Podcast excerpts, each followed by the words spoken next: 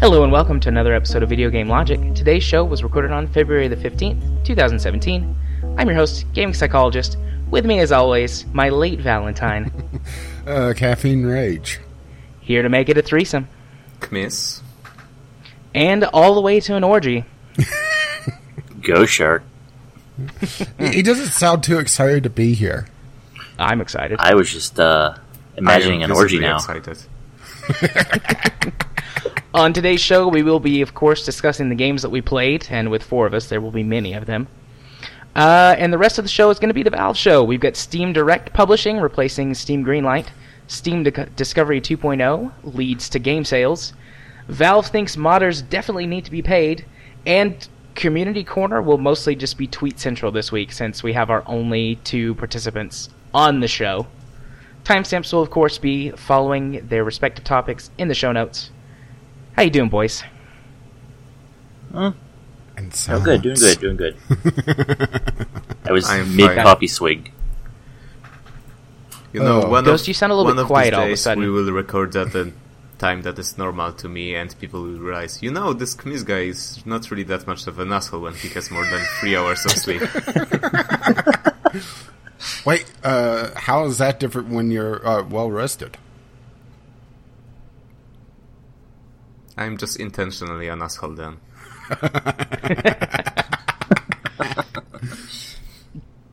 How are you, Ghost? First timer on the show. I'm doing good, doing good. I figured tonight to, uh, would be uh, better. This would be better than doing what I was going to do and studying all night. So, you know, whatever. Yeah, we we hit you last minute. Yeah, you know, Yeah, procrastination. well, it's, that's well, it's mostly to settle this feud uh, in the community corner. oh God, no! Are we going to do this tonight? there All any Well, it's more, uh, you know, just uh, throwing you two in, uh, sitting back and uh, watching you fight while Jared and myself have some popcorn. If no, I popcorn say makes right crunchy now sounds on that- the mic. If I say right now that we can just we just agree to disagree, will you kick Ghost out? Hey, wait, what? yeah, I was going to be nice, and I was going to start off with an agreement with you on something, but you know what? Maybe, uh, maybe Part I'll of go ahead and me take the wants gloves to off say, now.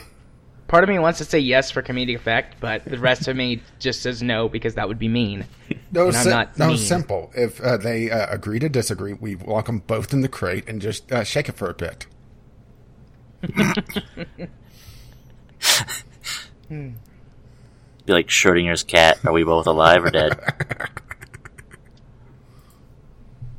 Definitely dead. You killed each other.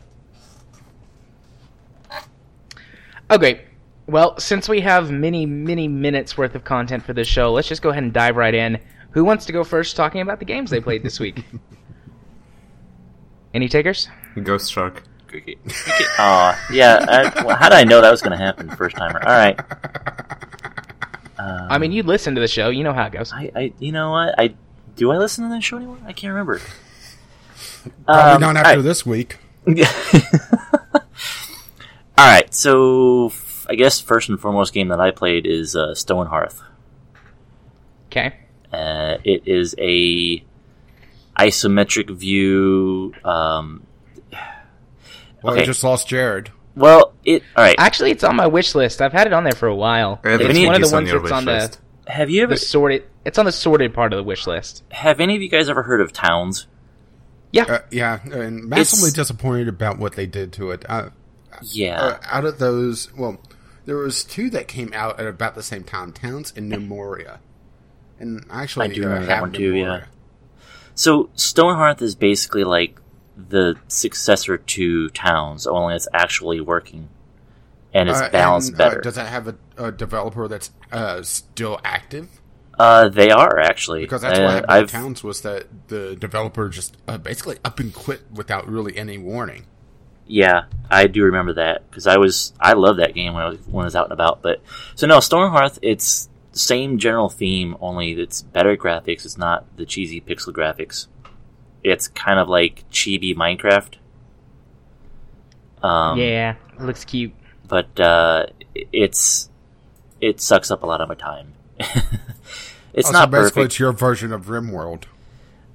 Uh, for ya. actually, yeah. Because Yeah. I, I fired up RimWorld last night to goof around with it, uh, and next thing I knew, seven hours had passed. Yeah, I mean that's I, And, I don't and really it wasn't even I was I wasn't even recording. It was just you know messing around with a couple of things.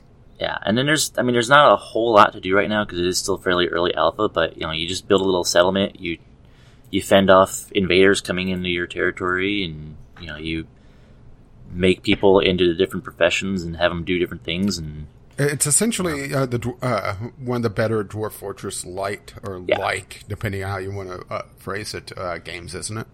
Uh, I, I missed out on getting it in a bundle at some point on Creepbeats, if I recall correctly. yeah, I mean, it's definitely the way you talk about Dwarf Fortress. It, it has some of the analogs to that too, but Yeah, just the- a little. It's I don't know if it's a matter of it's just it's calmer than Dwarf Fortress, or you know, a little more user friendly. Uh, or it's if it's just there's not that user- much stuff in it yet. It's, I don't know. It's probably uh, a combination of uh, being uh, more user friendly because that is the big problem with Dwarf Fortress is that it's been in development for over a decade and it has layers upon layers of UI just piled on one po- on top of another, and uh, some of the UI is uh, not exactly intuitive. And it has a lot of very old design decisions on it as well which it desperately needs to have just a, uh, probably about a year's worth of just UI fixes and going through and cleaning up things. But also, Dwarf Fortress is a very, very deep game where the amount of fat on a dwarf determines how well they burn, for example. Huh. Yeah, this is nowhere near that in depth. It's uh, you know, you pick your classes and you have them do the jobs, and you know, the farmer. You know, each each classes they get better, you know, they uh, their job gets you know they they yield better and better results. So Yeah, and I think we're boring everyone else. I see this. okay, well, I'll I'll sum it up by saying it's it's a nice little game to kind of as a time waster. I can see a lot of potential in it, and they still are planning on doing multiplayer to it, which uh, I haven't actually read up too much on. But depending on how they do it, it's going to be kind of interesting. Hasn't it I been could- in early access for a couple years now? Um, just looking through the stuff, it's been at least a year. Um, I mean, it looks cute. Like I said, it's actually in the curated portion of my wish list. I just, I, I mean, there might have been a good sale on it at one point, but I Yeah. missed it.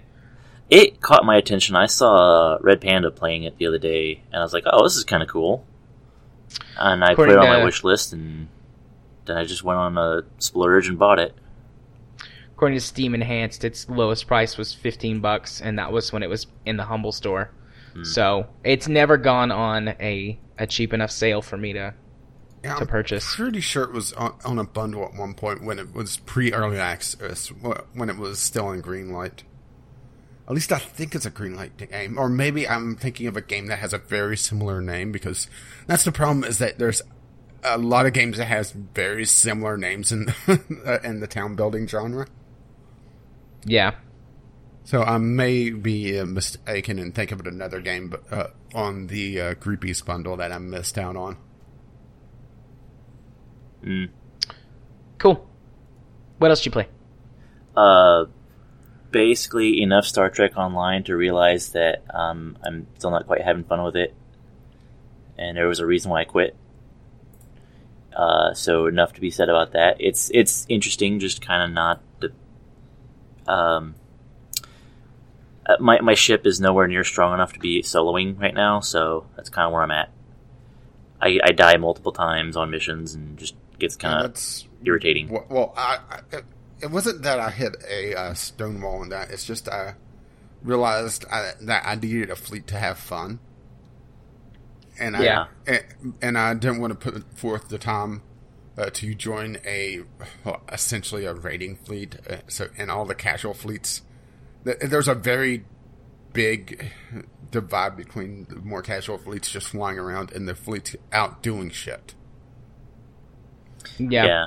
And the thing is that uh, between the podcast and the YouTube channel, that eats up a lot of time.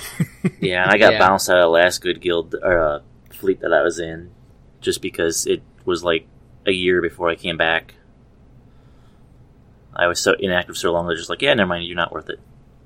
So I just, I just, whenever I play, I just do a lot of role playing. Like, I'll, I actually keep a captain's log, and like I explore the, also, the you only play like, from the bathroom. Pretty much, yeah. But uh, I I mostly just do the player created missions and and you know do that stuff. Th- There is some really interesting player cre- created content in Star Trek.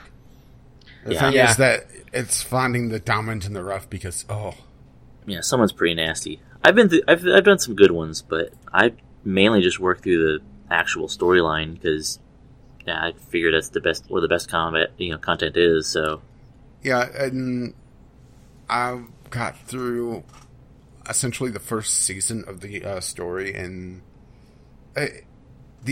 the thing is that I started playing way too late, so there was like five or six seasons of content, and Yeah. because I went uh, wandered off and kind of did my own thing for a while. I got way over leveled, so going through the story content, there was no challenge to it, and that seems to be a lot of what was going on there. Was that you know it was also a challenge on top of the story, and whenever you're able to just start shooting Klingons and have them instantly vaporize, doesn't exactly have the tension that it once did. That means you're doing it right.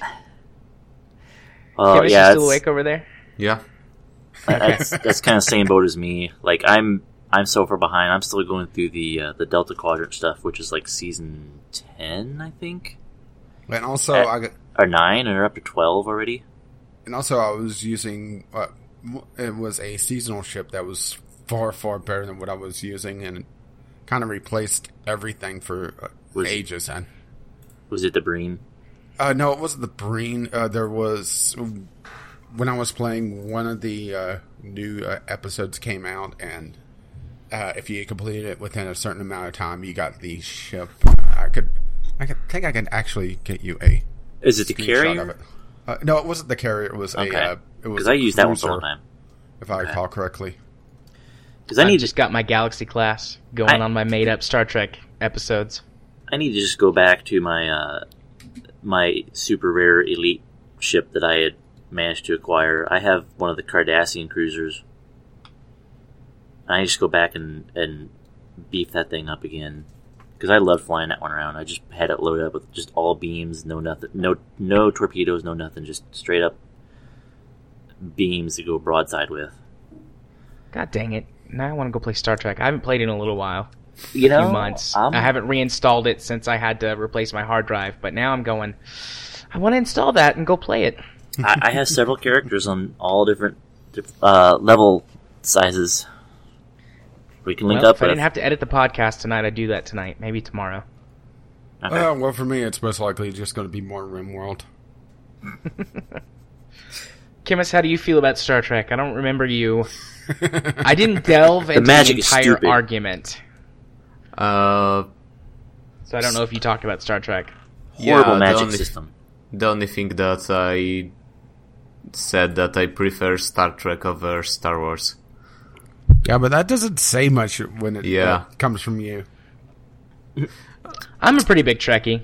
Me and my mom both are. Like that's one of our shared points of interest, which is why we have a good mother-son relationship. We both like MMOs. We both like Star Trek. Okay, this is It's going to a- be interesting. yeah. Which It's a Star very Trek? yeah. which Continue. Star Trek series? Um, that's tough. Generations is definitely my favorite, like hands down. Star Trek Generations is my favorite. Um, after that, probably Voyager, which is pretty pretty controversial for people. Um, Well, Deep Space Nine and the original series are pretty close for me, and then Enterprise is at the bottom. But I still Hmm. like Enterprise. Yeah, I would say. Well, my favorite was actually uh, Deep Space Nine myself. Uh, A lot of it- it people's has- favorites is Deep Space Nine. It has a lot of really good one-off episodes, but it also has that overarching story that's done really, really well. Yeah. Uh, then Next Generation, then it starts to really fall off. Voyager, I, I like some episodes, but it also has some really, really bad episodes. And the fact that Voyager's, yeah. And it's also the fact that they couldn't really seem to decide what Jane Janeway was going to be. So she almost came off schizophrenic at times.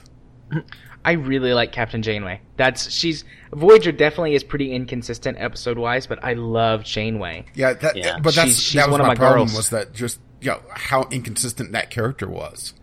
Well, if they if they tried to if they wrote it where you know uh, it made a little bit more sense of why she was so inconsistent where it where it was more apparent where she was under so much stress because she obviously was I was it gonna would say make like a lot that, more sense but still that that's kind of what I would read into it. I mean, you know, I, gee, Yeah, I wonder also- if we had a like a, a mental health expert around to discuss this with.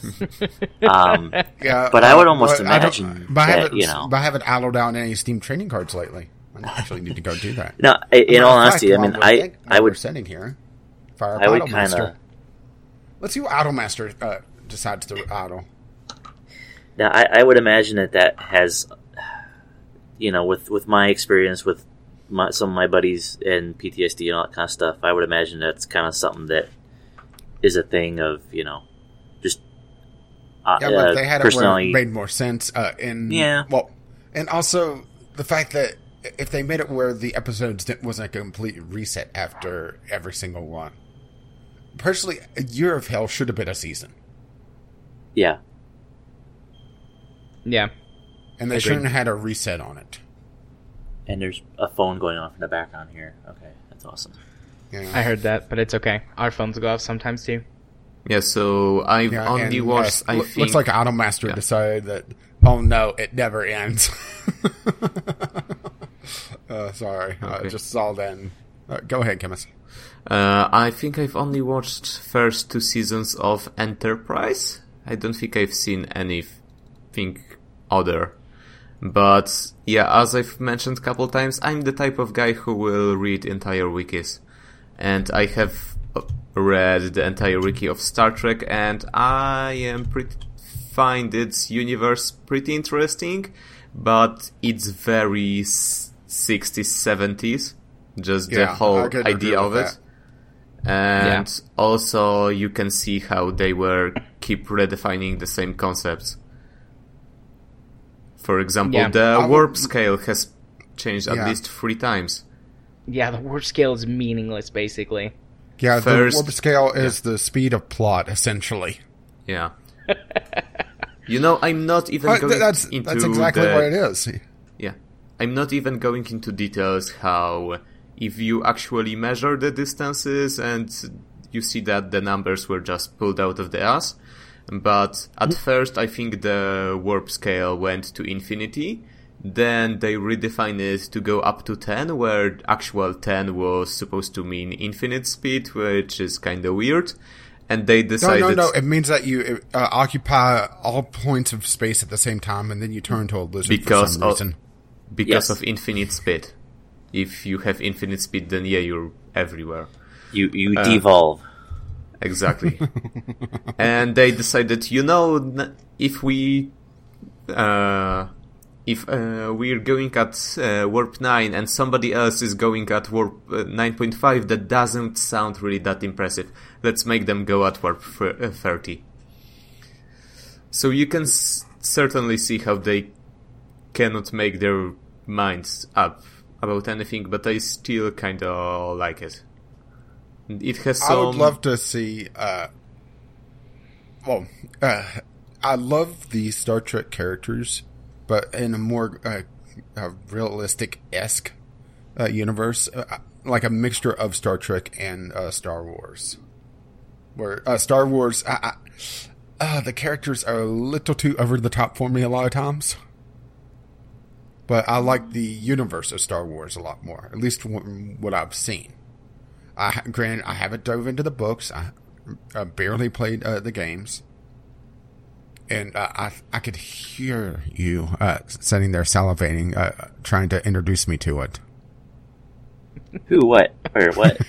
I do love I love the Star Wars extended universe. I'm pretty well versed in both Star Wars and Star Trek, the extended you know their their books and things, and I'm much more on the side of of Star Wars for the extended universe. Uh, because of the storytelling, I just feel like their better stories are told in the Star Wars extended universe. Yep. As for what's up on screen, you know, it's kind of a toss up. Some things I like better Star Trek, some things I like better Star Wars. But when it comes to like the books and the games, Star Wars wins almost every time for me. Same here. Uh, even though uh, it's not my favorite sci-fi, but I, and I'm not even a huge fan of the original series, but Wrath of Khan is way up there for me. But it's hardly even a. a this is going to sound really weird, but uh, bear with me on this. It's hardly even a, a space movie. It's almost like it they're into submarines. Yeah, yeah. That the the fight at the end. Yeah. In the the nebula. Yeah. Eh, that's a fight that we haven't really seen anywhere else in, well, at least the Star Trek universe. I don't want to talk about uh, st- the Star Wars universe, but uh, just because I don't have enough experience with it uh, to know if there's been one like it. But that's Yeah, very, is. that's that's a unique fight for Star Trek. And the, o- the only other And one I can think of that's they really changed things up was the very last Next Generations movie, where uh, you know they rammed him. Yeah. No, there's uh in Star Wars lore or in the Star Wars extended universe, there's a, a battle that pretty much, at least in my opinion, rips off the the fight from the Wrath of Khan. Uh, it's in Clone Wars Ghost when the Carrion Spike fights the Admiral Tarantula. I can't remember his name, but that felt Um, very much like that to me. I think I know which one you're talking about. I'm a little fuzzy on it. I was trying to rewatch Clone Wars. Speaking of which, uh, did you see that? I think they're getting ready to shut it, take it off of uh, Netflix. No, I didn't, but I, I- finished the whole series. So that's yeah, I got a I got a message saying that it's going to be over in like March, which stinks, but whatever. Uh, it's just Okay, we actually really got need my- to get Should off. we march right along to your next game? Yes, Yeah, last, we really last need one. to get off of this discussion. Yeah, if I'll we make wanna it- finish the show. I'll make the last one quick. And, the picture I put in Discord is very relevant right now. I'm pretty Yeah. sure we'll come back to it. I'll I'll make the last one quick. I also played Children of a Dead Earth, which I have had in my inventory for a long time and never really messed with, and uh, it's interesting. Uh, I do like it a lot. It's hard though. It's like KSP with weapons, but you you have to actually do orbital mechanics and try and do intercepts or match orbits and connect with enemy ships, and then you it, you have to try and maneuver to shoot them and not get shot, basically. So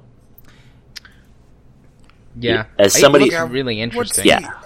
There's a, a planetary uh, uh, warfare one that uh, uh, a turn-based fighting game that is somewhat similar, and I'm blanking on the name of it now. It's somewhere in my Um, library. turn based. I know what you're talking about. Uh, it doesn't know- have the uh, the uh, orbital. Well, you, know, you don't have to match orbits, but you know you're launching. It's- uh, from one planet to another. Yeah, I, know know. exactly what you're talking about, but I can't think of the name of it. I'll look for it while you guys talk. Well, it's so Children of Dead Earth. A lot. It's the storyline's pretty cool. It's kind of like a hundred years or so in the future, and basically everybody decides that screw everyone else. We're just going to launch nukes and damn the environment. Also, Trump. Um, yeah, only if if Trump, if we actually, if like all the nations in the world had a space program already and people up in orbit, because That's that's basically what happens. Is everybody everybody goes screw it, we're going to nuke everyone, and oh, we just screwed up. Oh well, who cares? There's plenty of other planets out there. Let's go rape and pillage materials from other planets. So so it it's not- Trump. yeah, it's not really one of those situations where it's like, oh, we just screwed up. Let's all come together and not make sure this doesn't happen again. It's, yeah, these guys are a-holes because they started the nukes first, so we're going to make sure, you know, we're, we're going to try and steal as much stuff from them as we can, and, you know, there's propaganda and corporations attacking corporations, and yeah. but Interplanetary. Uh, That's yeah, the name of the game uh, you were looking for. I was, uh, But Atomics in quickly Space, searching on so yeah. Steam uh, as well, and uh, I found it just as you said it. Yeah, I was scrolling through my games library because I I know I had it. I played it a bit. interplanetary, I have to look that one up. I haven't. Yeah, it's essentially uh, s- uh, Civ with uh, orbital mechanics. Yeah, you uh every planet in your solar system, well, I mean for every player there's they have a planet on their solar system and or they have a planet in the solar system and for some reason they go to this war with each other. And so you build massive uh, rail guns and missile technologies and I think Stargate is better. No. I like Star Trek, Star Wars. and you try and blow up the other planet. Firefly. and you have to you have to account for gravity and the movement of the planets, and so you can like set up trick shots or Yeah, I'm- there's no Sometimes you can gravity screw assist up. though, uh, so it's not quite uh, uh, t- uh, as you would expect. no, no. and there's also, no uh, there's no uh, light speed as well. So if you have a laser, it's point to point. There's no, you know, having to account for lead time, which is a little Yeah. disappointing to me. Yeah, I'm watching the video right now. It's uh, okay. If I remember correctly, though, laser on a wish based weapons do less damage the farther away you are. Yeah, The, so I tend to p- focus on um, uh, projectile based weapons. Yeah, and also 'Cause they do well. If the you most have damage. the, uh, the smart missiles, you're able to target directly instead of you know just having the missile hit wherever it lands. Yeah, Oh, that I've, I've played a couple of games of this against real people on our friends list that have it, and I've won every game I've played. Hmm. I mean, if you can get one, any of the super weapons, if you can get those before the other person, it's game over. If you Yeah, can it's score not ahead. balanced all that great. No, it's whenever someone starts to take an early lead, it's really hard to come back from it. And also, uh, it really depends on where you spawn as well. Because Okay. if if you're in a really defensible position, if you're if you're the furthest planet out on the far side of the uh, system, you have you know probably twenty turns before you're even in danger. Yeah, and all of the orbits are perfectly circular, and there's no nothing to like I- interfere I with your shots. I would love to see in the second uh, one of this, if they do a second one, have planets have actual tilts. Uh, yeah, uh, on the or on the orbits. So Oh, know, you have to account for a vertical axis as well. Yeah. So Yeah, that'd be cool. so the the planets have a, a sl- uh, the tilt on their orbits. There could be planets that has uh, a non-circular orbits, and also maybe have it where comets come in, and uh, you could nudge the comet. That actually, that's one of the super weapons. Is you pull. well, uh, well, I'm, well, I mean, uh, have them already going, oh, okay, I got you.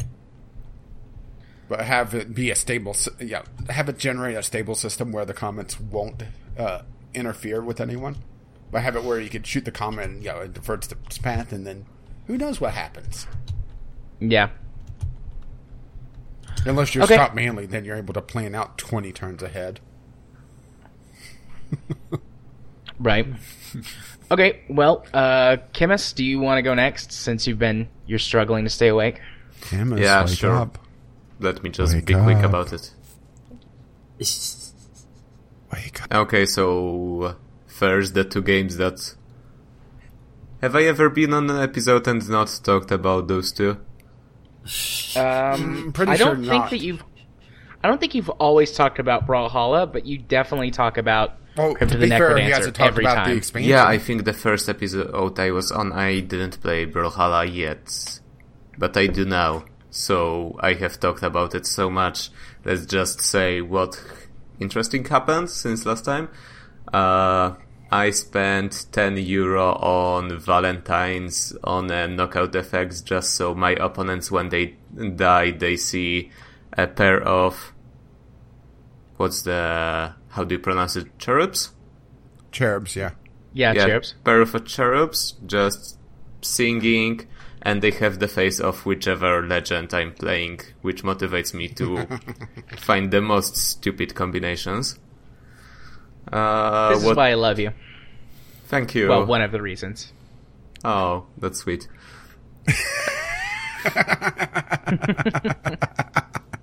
and also, I have kinda taken over team effort because our admin was really inactive and the whole thing was going to shit.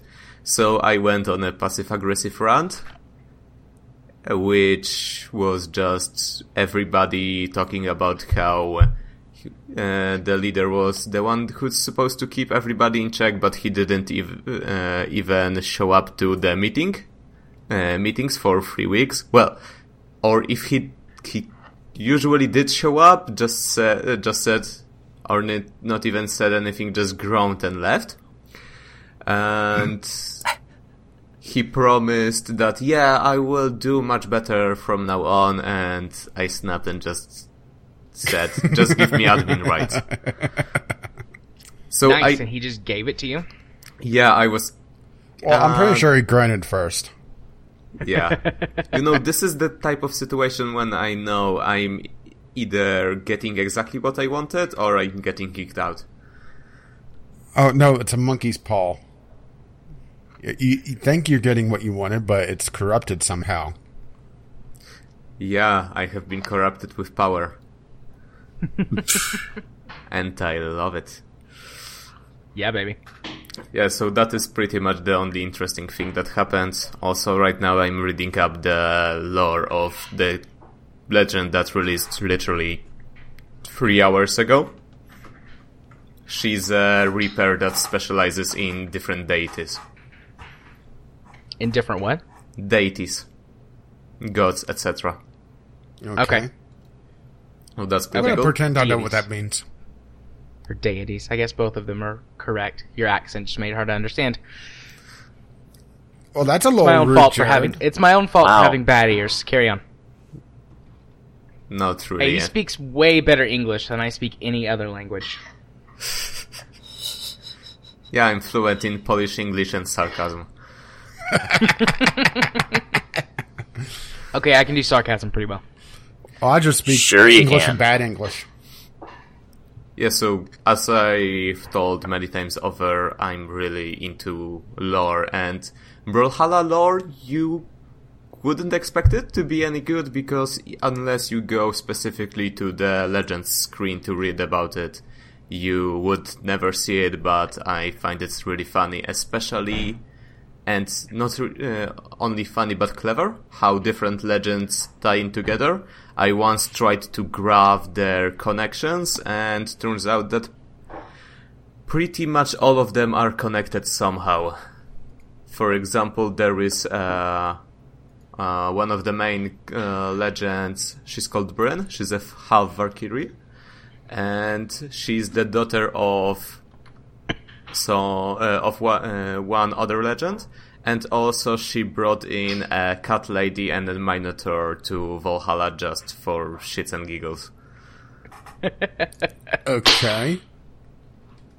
Yeah, so that would pretty much be Brawlhalla. I don't really have that much to say about Necrodancer either, except that I absolutely love the new DLC, but it's still in early access, so I'm limiting myself not to get burnt out on it.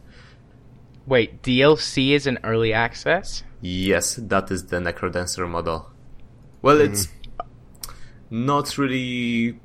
I wouldn't really call it a DLC because the amount of content I would say qualifies it for an expansion pack. Okay. But this type of. Uh, Well, it's also Brawlhalla's a free play, isn't it? I Yeah. thought he said that was for Crypt or the Oh, Necrodancer, oh, the sorry. DLC. I moved on to Necrodancer. Yeah, sorry. I, I kind of zoned out there for a moment. Yeah, right now the so we have one new uh, one new character who's absolutely fucking broken. She is the not even arguably just objectively the easiest uh, character to play, even even easier than the basic one. Uh, mostly because she can transform into Bat, who uh, which doesn't use uh, cannot use any items, but her attack deals four hearts of damage, so four times the usual, and also heals. and she can fly.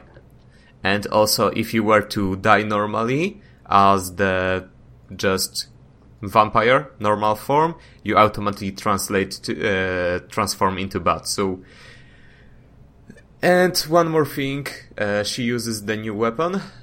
What was the name of it? I think Cutlass, which gives you uh, invincibility on each uh, beat you attack somebody.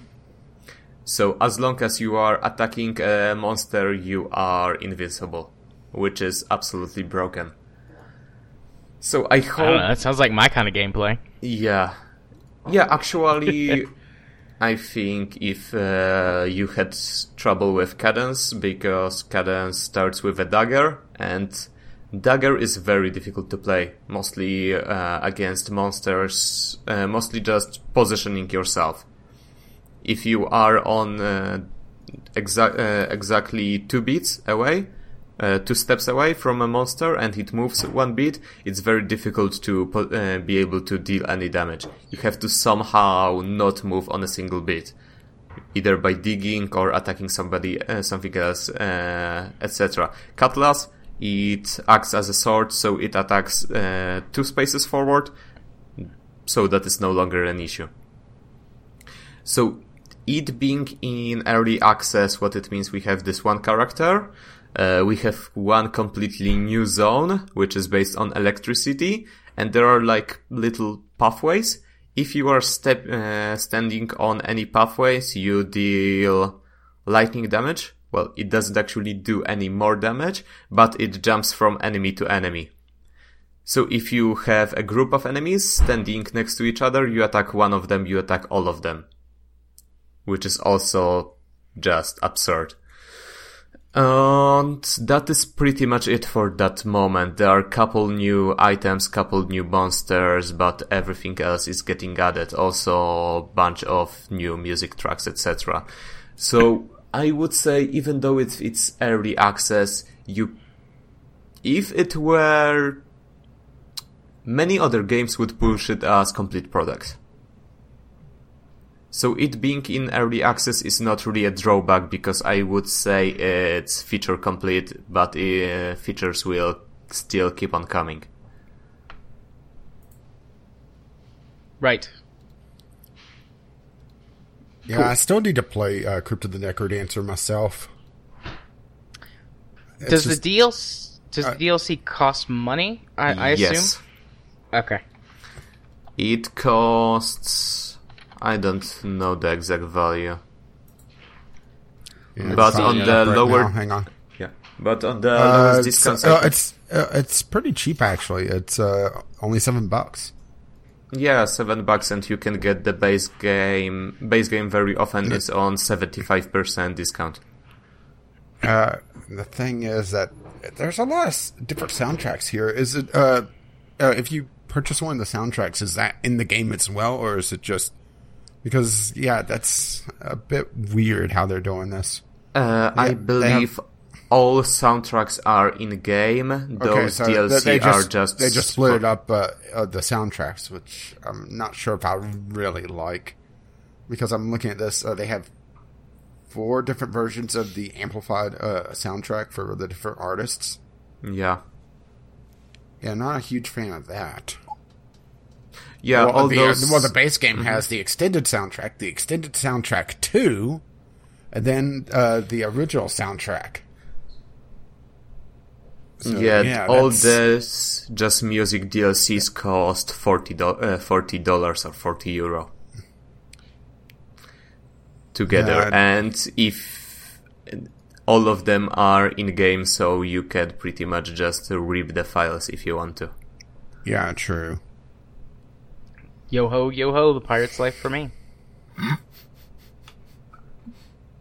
I treat, I usually treat soundtrack DLC as donations. Yeah.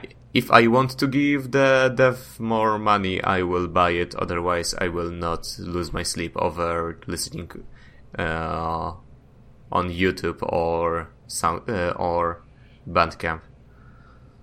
Yeah. Okay.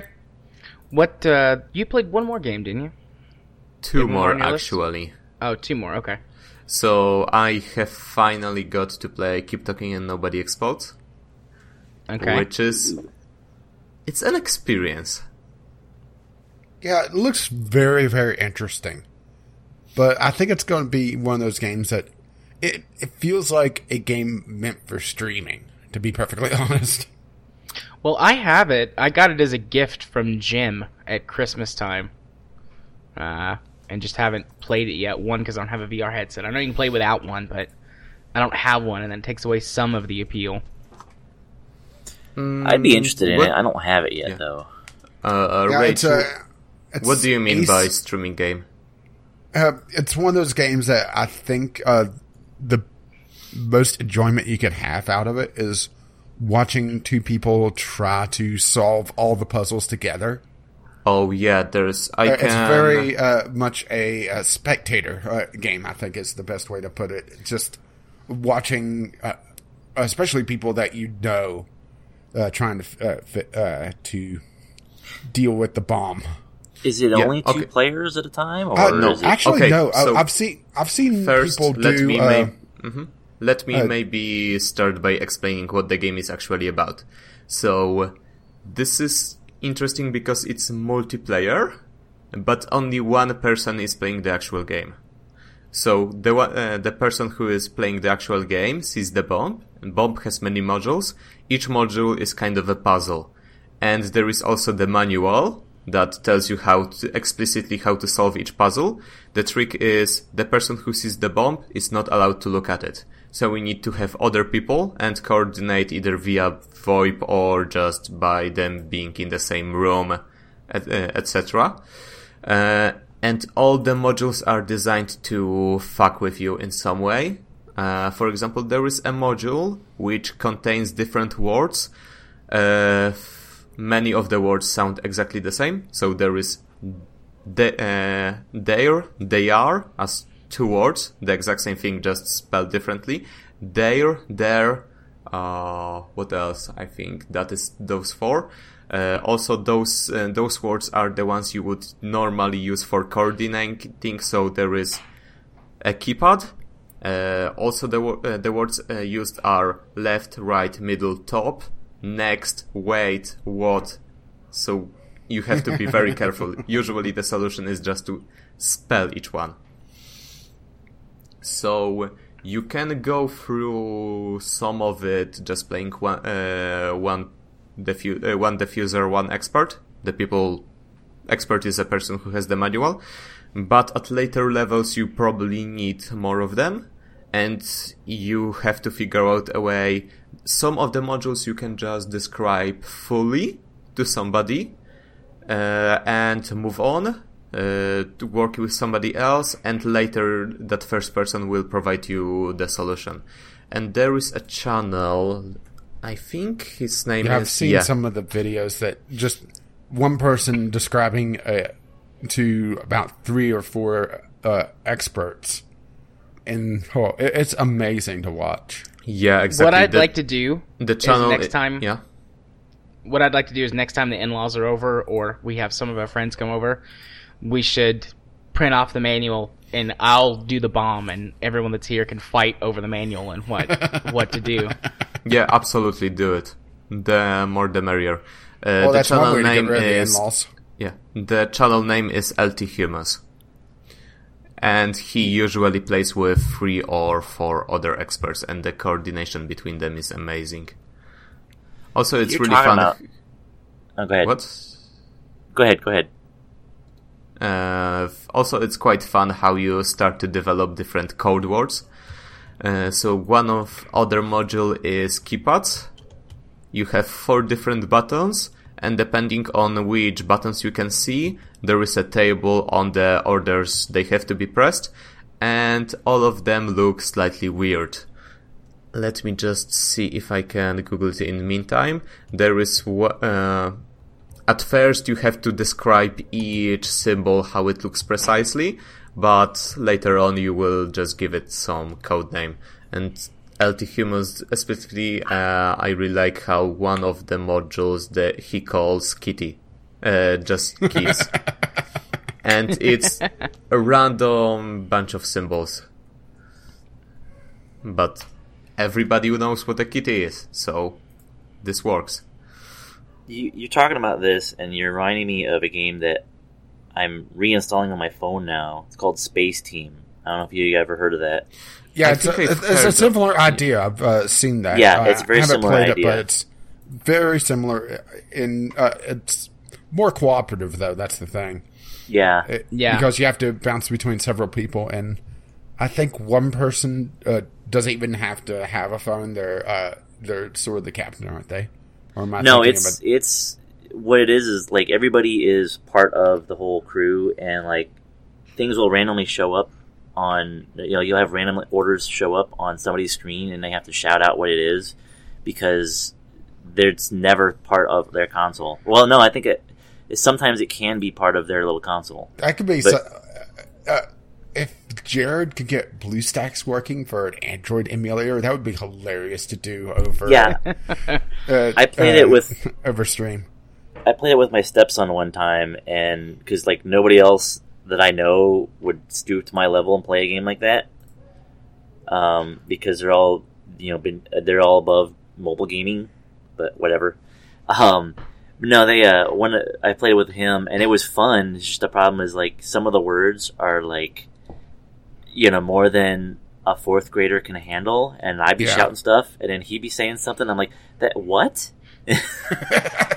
what is that word again? Let me see the screen. Oh, too late. Never mind. Yeah, yeah, I've played it with a few friends before, Yeah, Jared, uh, get the uh, and it gets bl- crazy. yeah, get BlueStacks working. We need to do this for stream night one time. Oh, Because you get like three or four people that are actually halfway decent at it, and you get It- a, a run going for like 10 minutes, 10, 15 minutes. I think it's It's only like everyone's local network, shouting over everyone else. Yeah, I don't. I don't think you can do it like across the net. It's always. It's just either Bluetooth or uh, local network. Yeah, I think you can do it Bluetooth or Wi Fi. Uh, Yeah. That's disappointing. I wasn't sure if you could do uh, uh, uh, separated. Yeah, make sure everyone's connected to the same Wi-Fi. Oh, uh, okay. So yeah, I'm loading I up right wonder now. if we could do a Um, virtual LAN for that. Actually, I was gonna say we maybe could try virtual LAN if we could get it working. Wi-Fi doesn't. Uh, I don't know how bad the latency would be. That might cause a problem. Well, I'm still waiting on GI Bill money, and when I do, there's going to be some disposable income, and I want to try and do what I was planning on doing over the Christmas and give a bunch of you guys a copy of Artemis.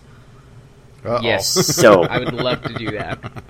Uh, Actually, there's just, another uh, game. I just let the cat out of the bag, but you know, whatever. I- I'm, I'm I'm gonna have to go look for my uh, through my wish list. It's essentially Artemis. It's uh, in uh, Steam Early Access right now, but it's supposed to be a bit deeper. Uh, I'm I'm gonna go uh, digging through my wish list for a bit while. Uh, yes, please do. Okay. Well, Actually- we've completely derailed Kmiss, so let's let Kmiss get back on track. I'm used Kevin to it. is just uh, uh, posting random things to the Discord. Which, if you Yeah, wish to so- join the Discord, it's in the show notes. Yeah, so Oh, I posted the images on Discord because this is the easiest way I can just copy paste them. The first image is the kitty. That does kind of vaguely resemble a, a cat. Uh, the other Is one the next and, one and, butthole? and the next one uh, uh, may uh, uh, be uh, may uh, show something about me, but I see tits. Looks like a butthole to me. I see a pig's nose. Uh, everybody I've ever spoken to, they either call it an Xbox controller or boobs. So you're not wrong Thank you. about it. I could Thank see you. both of those things. Yeah, Okay, I just is- call it boobs because it's shorter. Uh, the third image is the list of the words. Okay, that's not. Your, Okay. your, your, her.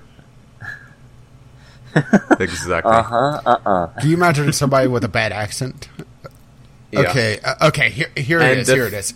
Here is the game, uh, and oh, it also has away missions. So Yes, Okay. please. uh, I'm going to drop it into Skype chat, and maybe I'll remember to put it in the show notes as well. I, And ha- uh, I have no idea how good this is. It's still Oh, in early access. I'm familiar with it. I mean, I haven't played it, but I'm I think familiar But I with it's supposed to be. A, it's supposed to be a lot like Artemis as well. Yeah. I, I think this is it, or maybe I'm. Uh, I'm still going It through my. pretty It's supposed to have multiple uh, players working on the same ship, if I recall correctly. Yeah, each player assumes a role aboard the ship captain, pilot, scientist, weapons specialist, and engineer. Coordination will be essential in order to survive the perils that await you. Control your stations, blah, blah, blah.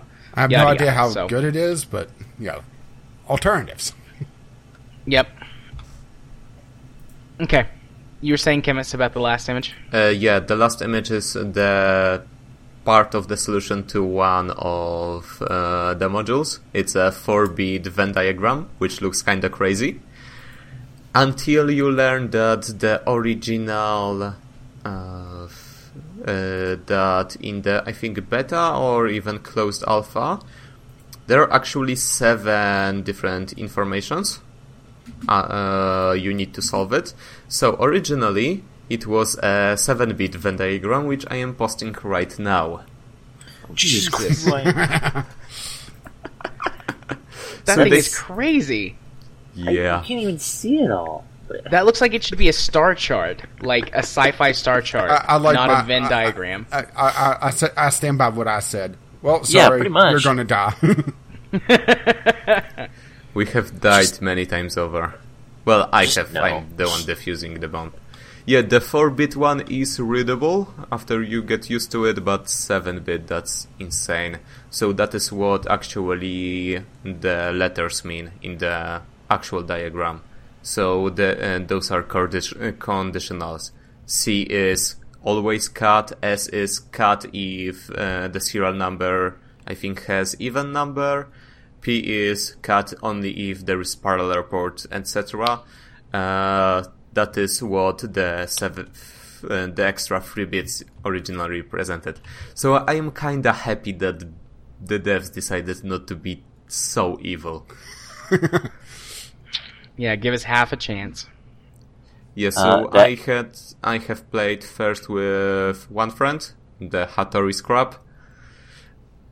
Uh, we went through the first set of base uh, of basic uh, f- bombs. Then I played with another uh, another guy, also one on one. We went through the first two sets. The second set is a huge dig um, because it has I don't know what they're called in game like annoyances. For example, the lights went out and you cannot see anything for 15 seconds, or the uh, or the alarm goes off, so you have to set down a bomb and go to silence the alarm. Which is, I imagine, even more terrifying in VR. Fortunately or unfortunately, I didn't have a chance to play it in VR, but I'd rather not to. Just the sense of dread when you hear the music changes, which means you only have 30 seconds left, and you see you're not going to make it, is kinda nice. Uh, that's when you look at the door. It's like, hmm, can I get far enough away in time? You just rip out all the wires at once. Worked on it works on it worked on Castle. that that picture you put up reminds me of uh, something here I'm gonna put up in Discord. Yeah, there you go. What did you oh. That was a Oh. slide we actually had to read in uh, in train up for deployment. Interesting. Uh huh. I It made think sense to somebody's somebody. a detailed explode. flowchart. It, it- it made sense to somebody. Um, they've never seen combat in their life, but you know, Yeah, Uh, as a- obviously, they grew up uh, near the site of a spaghetti factory explosion. yeah. Spaghetti factory in Factorio. My as a computer factory. scientist, Ew. I really dislike That's a segue. flowcharts. That is a segue, Kmiss. I see that your Yeah. last game is Factorio. I'm I'm Yeah, get us out of here, you. please. No. Well, I all right just then. I guess that's it for this week. Bye, guys. Uh, and as the Okay. music, okay, so last game is Factorio. Uh, I'd rather not talk about it too long. First, because we are already an hour into recording, and also I don't. I'm already dreaming of inserters. Oh, Oh my. my! I mean, You're I, rubbing off on I me, also Rage. have Factorio talk to talk about. So, I mean, if you're gonna pass, I'll segue to next, and we'll make Rage go last this time. You guys can geek into it together. Oh, you what's that your first game is for me then? Factorio, so we can kind of talk about it together if you want to. okay, sure. Rage, you said segue of something, but. I didn't hear I what was you saying, said. what bathroom break for me then? Sure. you really need to go take one. Um, yeah. So you go ahead and start, Kmiss, since we're still on you, and I'll chime in and. Unless you don't really have anything to start with. Or do we want to save it for next month? Because I have a feeling we're going to be talking about it next month as well. Hey, I'm trying, man. I I tried. I've made my vote. You Who knows? There's still just- time left for them to save you, Rage. Not Yeah. not that I don't like Factorio, but Ghost, you're just a newcomer. You'll get Or I used could, to it. uh, or I could just abstain. you know, I don't- third recording in, you will take two hours to talk about one game. Yeah, so I- yeah. Factorio, uh, for whatever reason, I decided it's a good idea to wake up at 0330 and play with the rest of the guys. And then I went to sleep, I woke up and opened spreadsheet and started calculating optimal uh, layouts. Which is yeah, uh, this is the type of game where I spend more time actually outside of it, calculating uh, everything done in game, implementing. And fortunately, because we played so uh, multiplayer, I am now not that interested in single player, which is the only reason why I can take time off for the podcast. nice. So Yeah, yeah, I'm- that is pretty much me. I mean, I test stuff in the game, which is not the most efficient way to do it. But that's part of the fun. So, yeah, I tried a full main bus layout this past week, and I hate it. Um, if I followed the gu- one of the guides, I know it would work better. But like I said, part of the fun for me is testing it myself. Um, it's there's just not enough flexibility in a main bus for me. Yep. Uh, I mean, I assume if you set it up perfectly following one of the guides, it would work amazingly, probably more efficiently than bots because there's no lag time. Even with maximum upgraded bots, you know, whenever a, a, a requester chest sends out a request for something, you have to wait for a bot from somewhere or multiple bots to go pick it up and bring it to the chest. So less efficient, but I mean, if you make a mistake with the main bus, or if you ever want to expand later, it's like, well, uh, I can't really do that without tearing up the whole thing and doing it again, or creating weird spaghetti legs, and that's main bus is supposed to avoid that. So I don't really like main bus very much. Um, I did come up with some optimizations for early factory gameplay or early Factorio gameplay, uh, streamlining certain products better uh, off of the experiment, but I'm still a drone guy uh, most of the way. Yes, you do drone on and on. Yeah, I do. uh, and then the other thing that I did was I have been messing with level generation, and I turned the water all the way to max, so there was tons of water everywhere, and have decided to try and build like an island base on the water. Um, in the game where I specifically am trying to do that, mistakes were made. I split my base too soon, um, and it caused a huge production lag. Uh, so where I normally should be at after seven hours of gameplay on the map, I'm only like two thirds of the way there because I'm having to do a lot of manual carding and adjusting things to to get my blue science working properly. And I don't have robots yet to do it for me, so I'm kind of just wasting a lot of time. But I didn't want to drop it because I knew I could fix it if I could just get past it. So I've kept playing.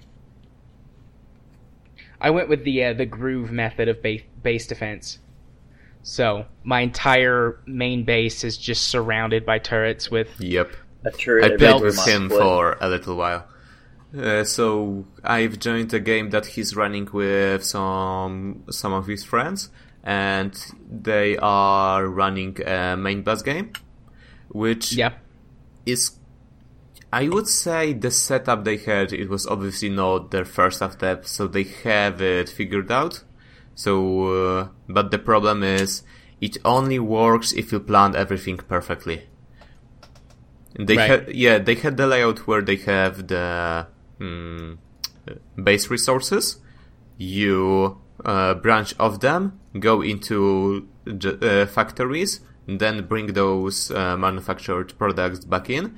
However, if you are trying to adjust uh, adjust something, it is pretty much impossible. For example, I wanted to uh, branch out uh, at some place into storages because before that they didn't really use. Uh, they only use robots for uh, uh, for repairs, uh, mostly for their defenses. And yeah, it was just one layer of uh, one layer of uh, gun turrets, as clo- as tight as possible. Behind that, another layer of laser turrets. So if occasionally I would see just alert saying sev- uh, 70 turrets are engaged with enemy. It was just one single enemy. Yeah. If you were standing next to close to uh, too close to that, you were deaf. Nice. Yeah, so My, I, um, I wanted to hook up uh, a little bit of logistic networks just for uh, personal supplies, and I needed to siphon out of it. I managed to hook everything up even with circuit network, so you could set limiters of how much was siphoned out. a couple minutes later, nothing is working. I wonder why. Oh, Groove just bulldozed everything because he needed to change something. Nice. Yeah, I um my island that I've built has a fif- 15 or is it 6 I think it's 15 tile wide entrance with one set of train tracks that lead in and out um or a a pair of parallel tracks. Uh and it's guarded by um sort of what's layered defenses. So there's machine gun turrets at the front that uh, I right now they're just chests stocked with the ammo, uh, and then behind those are laser turrets, and then behind those are flamethrower turrets because they have the longest range. So I have just uh, these different layers of defense, and so far nothing's gotten past it. Uh, and then my main base is just a wall of turrets. I'm not using uh, electric inserters though. I'm using um, burner inserters. That way, it, it's in no way tied to the power grid. So when I screw up and kill my power, which has happened a few times, uh, I uh, I don't have to worry about it. Uh, you But- mean for the ammo supply? Yeah, yeah. The ammo supply. It's uh, one side of the belt is red, uh, red clips. So the like the second level of, of turret ammo, and then the other side of the, the belt is coal. Yeah, and so the burner inserters sense. just pick up the coal to feed themselves, and then ammo and feed it into the the turrets. I mean, it is possible they could be overwhelmed because the burner inserter- inserters are slow, but I mean, I intend to abandon this base at some point, anyways. Uh, uh, for whatever reason, at my first or second game, I thought you could get uh, just alien purple thingies. What's the name? The alien artifacts. Yeah, alien artifacts you could get uh, also from just killing aliens, not just bases. So I hook up, uh, hooked up a farm where I put gun turrets around some alien bases, which unfortunately didn't give me any artifacts, but did give me, I think, hundred thousand kills, which was, which would be nice for achievement or something, but mostly was just waste of ammo. Yeah. Okay. Well, I can see from the chat that we are uh, boring Rage to death. No, uh, So- this is just getting to the point where Dark Souls is for me already, where I haven't even played the game all that much, and I'm fucking exhausted of it. So I am So, like, very close Online. to just uh, the next uh, game club abstaining. Yeah, I have ups. I've only played Factorio. Fir- well, first I played ten hours uh, when I first learned about it. I played ten hours of demo, Then I played 30 hours of uh, on a pirated copy. Then I bought it, played maybe five hours, and got bored of it. And I haven't played it since. And that was two and a half years ago. I think it was when you could still buy it for 10 euro on just their website. Long before multiplayer, long before Steam. Mm-hmm. Yeah, I've played Factorio for 225 hours, so Well, it I've feels got like my- I've been listening to it for that long. right. I have just Audience, I audience members, save 20 Rage from yeah. Factorio. I no, have I'm just serious. 20 I'm hours. not gonna. I don't think I'm gonna do Factorio. Holy Which is what will I I do? I didn't What did you say, Rage? I'm. Uh, I'm honestly sick of Factorio. Ghost was your in-game time. Uh, 187. I have For just Factorio? Yeah. yeah. Nice. I have just 20 hours, but which is not that impressive. And uh, but it was just three sessions, two of them overnight. So yeah, I think I got my time last week. Well, part of my problem is like I, I love the automation stuff, and I'll just sit and stare at. Uh, did he just cut out for you guys too? Yeah, Yeah. I was wondering what happened. Nice. We'll give him a second to come back. Do do do do do. I love you, Rage. Mm. I'm sorry you don't like Factorio. Oh, we lost him. I'm Oh, just well. trying to decide what game to do for the game club. Then We can Well, I mean, just we ha- cut out him out of the recording. Maybe no one will notice. Oh, well, while we give him a moment, I'm going to step away. sure. Yeah, I'll go now on the might be a good break. time to take in. Yeah.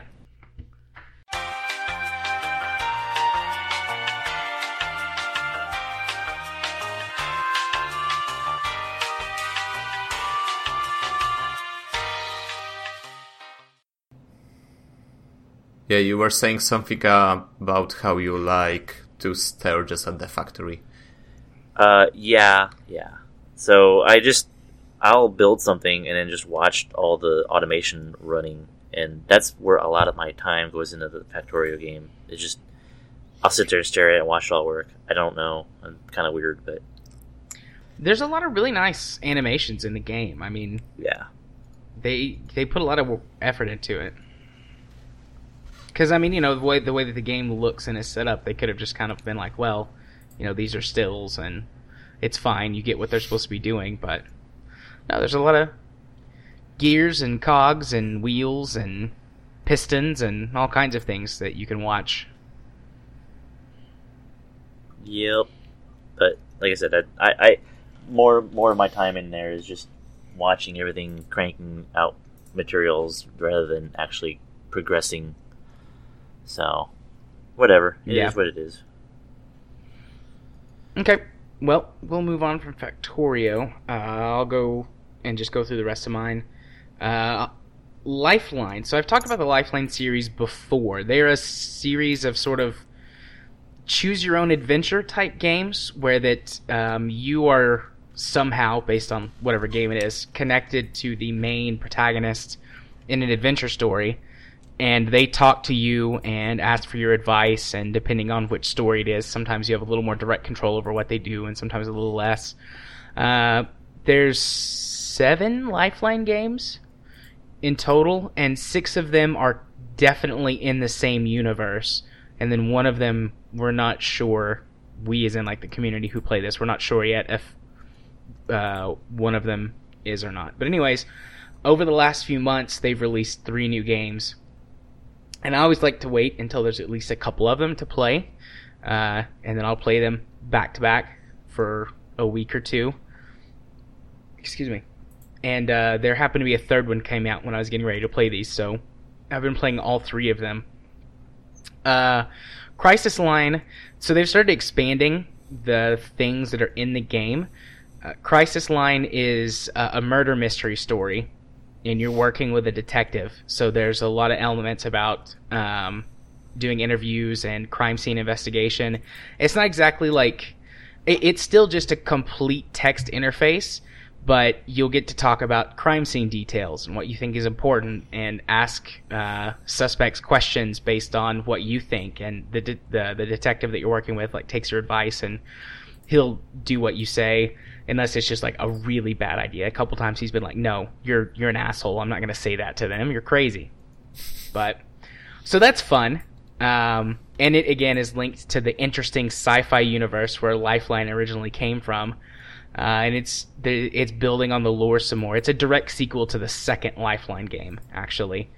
Um, so that's fun. Uh, then Flatline, Lifeline Flatline, is a horror game uh, set in the same universe, and you have uh, the character that you're talking to. You have access to their vital signs, and Oh. so what? Sorry, go ahead. I just you. I realize this is a game that I've played. Okay. Sorry. Yeah, you have access to their vital signs, and you can help talk them down and, and get them through like difficult situations.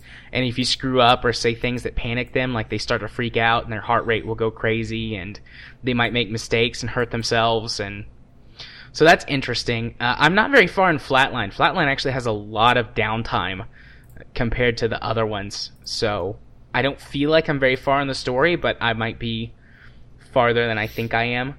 Uh, so far, I haven't died in Crisis Line or Flatline, but I'm sure I will. You, you know, you always make mistakes and die, and when you do, it lets you go back and you can try and change your decision and see how far back you have to go before you get off the track where you die. But so Flatline is is interesting. It's not very scary, but I think that that's the point. Like, it's a horror game that's not scary to you because you're not there, and they can only communicate with you through text. Uh, but it adds an interesting an interesting layer to it because without the emotion of verbal communication, sometimes I'm like, well, I could say this, and in my head it sounds like I'm trying to be comforting, but then like when you text it out, it's like, what are you talking about? That's really insensitive, and it's like, no, I oh, but wait, you you know, I have no way to co- to convey inflection to you. Can So you it's use interesting. emoticons? Uh, n- no, you cannot. I would just use poop emoji all the time. oh my god, I hear something coming down the hall. What should I do? Poop emoji. Actually, that might be fitting though, because you know you Yeah. shit your pants. Um, and then the last one is called Halfway to Infinity. It's the third game in the original Lifeline storyline uh, with the the main character in that. His name, well, it's the name is Taylor, and you never find out what gender they are because Taylor's kind of gender neutral. Um, and so it carries on with all of the crazy sci-fi stuff that you've been doing in those two games, and it has like a time loop and an alternate dimension, and you can get caught in a time loop, and you have to, if you do, you have to figure out how to break it. It's interesting stuff. Uh, I got stuck repeating the same thing for way, way too long. Like, no matter what solution I tried, I got stuck repeating the same thing, which was a little bit frustrating, but I like Taylor the best. Taylor's like this this nerdy teenager uh, with tons of references to all kinds of nerd culture, so it's fun. Has a lot of good song recommendations in it. Actually, there's this one point where Taylor's trying to sleep, and uh, Taylor's found this playlist on the ship that you're on uh, called "Lowly Space," "Lonely Space Songs" or something like that, and it's 15 actual songs that Taylor encourages you to go listen to on YouTube. That's one thing that these three games have done a lot more compared to the first four. Is they encourage you to do a lot more uh, research and interaction outside of the game. Crisis Line is set in Austin, Texas, and um, Alex, the detective, is like telling you like, "Yo, you should Google this and see what it looks like," or you should uh, Google this view, or you should Google, you know, whatever. And he asks you questions that I mean, you could just happen to know, but I've had to Google several things to answer the questions. And, so you know, it get- has elements of ARG, right? yeah, it does. I always find the concept of it interesting, but most of the games I've tried did not do it well at all. Especially since if the game is any popular, you Google something, the first thing uh, you notice is the walkthrough of the game. Yeah, so far that actually hasn't happened uh, because a lot of the things that you're googling are really generic at first. Like, okay, so in Crisis Line, one of the things you have to, well, I mean, you don't have to, but one of the things that Alex asks you to do is to figure out how long a flight takes because he wants to know if he has enough time to go do something before he has to meet this person. And so I just Googled, like, uh, how long a flight was from Houston to Austin, Texas. And it pulled up, you know, listings of flights. It's like, I don't want to buy a ticket. I had to go. It sounds weird. It's like I had to go through the hassle to figure out what, how long it actually took the flight to, to be but it was just really interesting. Like, oh, this game has compelled me to go do something and come back and report to him. They do a really good job with that. The first two games don't have any of that at all, unless you want to look up something just to, like, because you're curious about it. Because the first game is is sci-fi, so it's got some space stuff in it that it, you might have to look up. Um, and then the from game three on, they start adding little elements and Crisis Line in particular has quite a few. Halfway to Infinity had one too, where you had to look up what kind of fire extinguisher was used to fight what kind of fire. Do they all do that kind of thing where it's like you get so much time between conversations? Yeah, that's What what, mean I so was much? about to 'Cause I ask. know, like, uh, Like That- Lifeline, yeah. You you know you you talk to him for a little bit, and he's like, "All right, cool, I'm gonna go take a nap," and then like you didn't hear from him for a few hours. Yeah, it does so they all have do that. that. Okay, that was kind of cool. I like would that. hate it. You can turn it off. You uh, Oh, that's I don't know if they went back and updated it, but the original Lifeline doesn't have that option until you lose. But all of the rest of them, you can change it to what's called fast mode right off the bat, and it removes the the waiting between stuff. Because I can see how it's compelling, but if I want something to do and the game would tell me, okay, just see you in three hours, I would be slightly annoyed. Yeah, I, Yeah, I, I like tried it. one I- of them, and uh, uh, they said, oh, "Well, I'm going to go to sleep now," and you know, it's uh, right when I was awake, so it just kind of Yeah. Um, it can it can be frustrating for sure. Uh, but as someone who's big on storytelling, I, I really like it because it's like, well, okay, that makes sense. He's gonna go take a nap because he's tired from fighting for his life for whatever. Yeah, I'll let him take his nap and go do something else. I think But there was I a totally game I looked at that uh, had elements of real time. So some events you could only solve at specific time, but it didn't let you choose your time zone. Which Are you means talking- you couldn't actually beat the game unless you woke up in the middle of the night because it default uh, it, the only time zone it could use is US East. Are you Oh. talking about that like arcade game? oversight. I have no idea what the or game that is. mobile game. I played a mobile game a few months ago that that had that. It was like you were in a chat room and stuff would happen and you'd have to use the premium currency if you missed the actual conversation to go back and participate in it. Mystic Messenger. That's the name of the game oh, that I'm I've talking about. heard about it on Co-optional, but I didn't look at it. Okay, so I, I guess a game similar to that. Then there's been several of these popping up. I've actually tried a couple of others, but they're very poorly translated from other other uh, languages, and they don't work very well. Lifeline is is at least you know for me, yay English uh, as the primary language that they're they're produced in. But the other ones I've tried have been like Russian or I think one was Dutch, and the English translations were terrible. Ooh, I might know that one. So, but yeah, those are the Lifeline games that I've been playing. So they're a lot of fun. Uh, and then the last game that I played this week, uh, aside from If My Heart Had Wings, but can't talk about that till Game Club, is uh, Executive Command, which is a little mobile game, and there's one for each branch of the U.S. government, and they are learning games. Uh, which I didn't realize at first until I started playing it, but it was actually pretty fun, and it doesn't take very long to do a, a full playthrough, which is a single presidential term. And um, what what you do is you you pick a president, uh, and there's a whole bunch of ones you can choose from. Uh, just they're just like pictures uh, or avatars, you know, white man, white woman, Hispanic woman, Asian. I picked Asian woman. Um, but anyways, you pick a policy that is like your thing, and mine was uh, clean energy. And so your main goal is to push that policy and get it passed by the end of your presidential term, or get legislation passed to do what you want with it by the end of your term.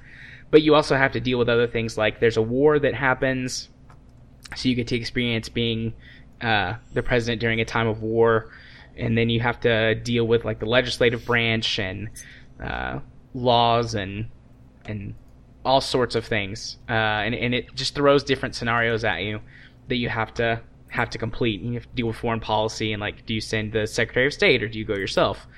Uh, and it's actually pretty fun and really informative. Like, it starts off really, really easy and like walks you through uh, each of the different types of scenario that the game is gonna throw at you. And it's like, oh, this is a bad part of a bill. You should veto it because this part is bad. And maybe they'll bring it back to you revised so you can try again and as you get farther into your term, it starts throwing more and more stuff at you at once. Um, Uh, does it have any uh, complexities as to where you have to decide whe- whether the bill is actually good or bad for you, or is it always obvious? You have just to you just have to spot it. Um, it starts off really obvious, and you just have to spot it. But some of them towards the end get tricky, and then if you play a second time through, it gives you the option to play in what's called fast mode, which um, it throws a lot more stuff at you at once and is a lot more nuanced and complicated. Yeah, So but your- is first- there always a correct choice? What I'm getting at. Mm, no, some some of them are very clear right and wrong choices, but towards the end, once you've got your feet wet and you know what you're doing, um, some of them don't seem so correct. We want Uh, to and- Canada. Well, there's nothing like that, but but uh, Well, we like make for it example, that in real life. for example, one of the bills it throws at you has to do with what's I don't know if you know this Kmiss, the ROTC program in the United States, which is uh, a military Officer Training Candidate School. Yeah, and uh, it's are only high school students able to be an ROTC ghost? Uh, high school is JRT, JROTC. College Oh, okay. is the actual ROTC. Because once Okay. you graduate from college, you have a commission in the in the military. right. Okay. Well, one of the bills that I got, I don't know if like these are randomly generated or if there's just like a pool that it pulls from, but it had two things that had to do with the ROTC, and neither of them were necessarily bad, but neither of them were necessarily good either. And I wound up vetoing the bill because it felt very ultra nationalist to me, almost not quite like the Nazi youth, but I was kind of getting that vibe from it. Uh, and it wasn't like, Jugend? oh, you do what? Hitler Jugend? Yeah. Okay. But it and it didn't like be like, oh no, you made the wrong choice. You should have not vetoed this, or you should have. It was like, okay, you decided to veto this bill because of this portion, and it, you can choose like the portions of the bill that were the reason you vetoed it. and I vetoed it because of the one that felt kind of like the you know the Nazi use or the Hitler use. And uh, it was like, okay, you chose to veto the bill because of this. Good for you. But if you're, for example, if one of the things you could choose was like to build a stronger military presence in the country, like that might have been something that you would have picked to further your agenda. So it doesn't really hold your hand with that stuff. After the first couple, and it's like, okay, you know what to do with this. Now we're just going to start giving them to you. Okay. that sounds So it's- interesting. It's, Serious it's pretty nuanced. executive command. Yeah. Yeah, it sounds There's- pretty interesting. Yeah.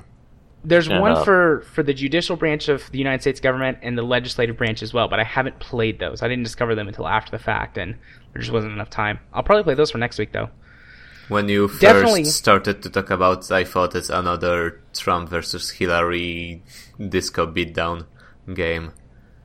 Yeah, it Oh, showed there's up been a lot of those. Yeah. It showed up on like the new and trending Google Play apps, and I looked at it, and at first glance, that's what I thought it was too. But I decided to actually check it out, and I was like, "Oh, that's interesting." yeah, There's as long actually as a it's, web page for it. as long as It's- it's not trying to push any agenda of its own, then I really like the type of it, uh, the type of these games.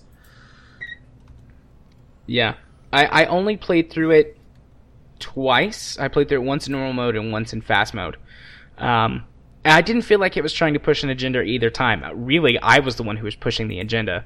The first time I went for clean energy, and so that was the agenda I was pushing. Like every time I had to give the um, address the nation in some way or another, I always like slid clean energy in there.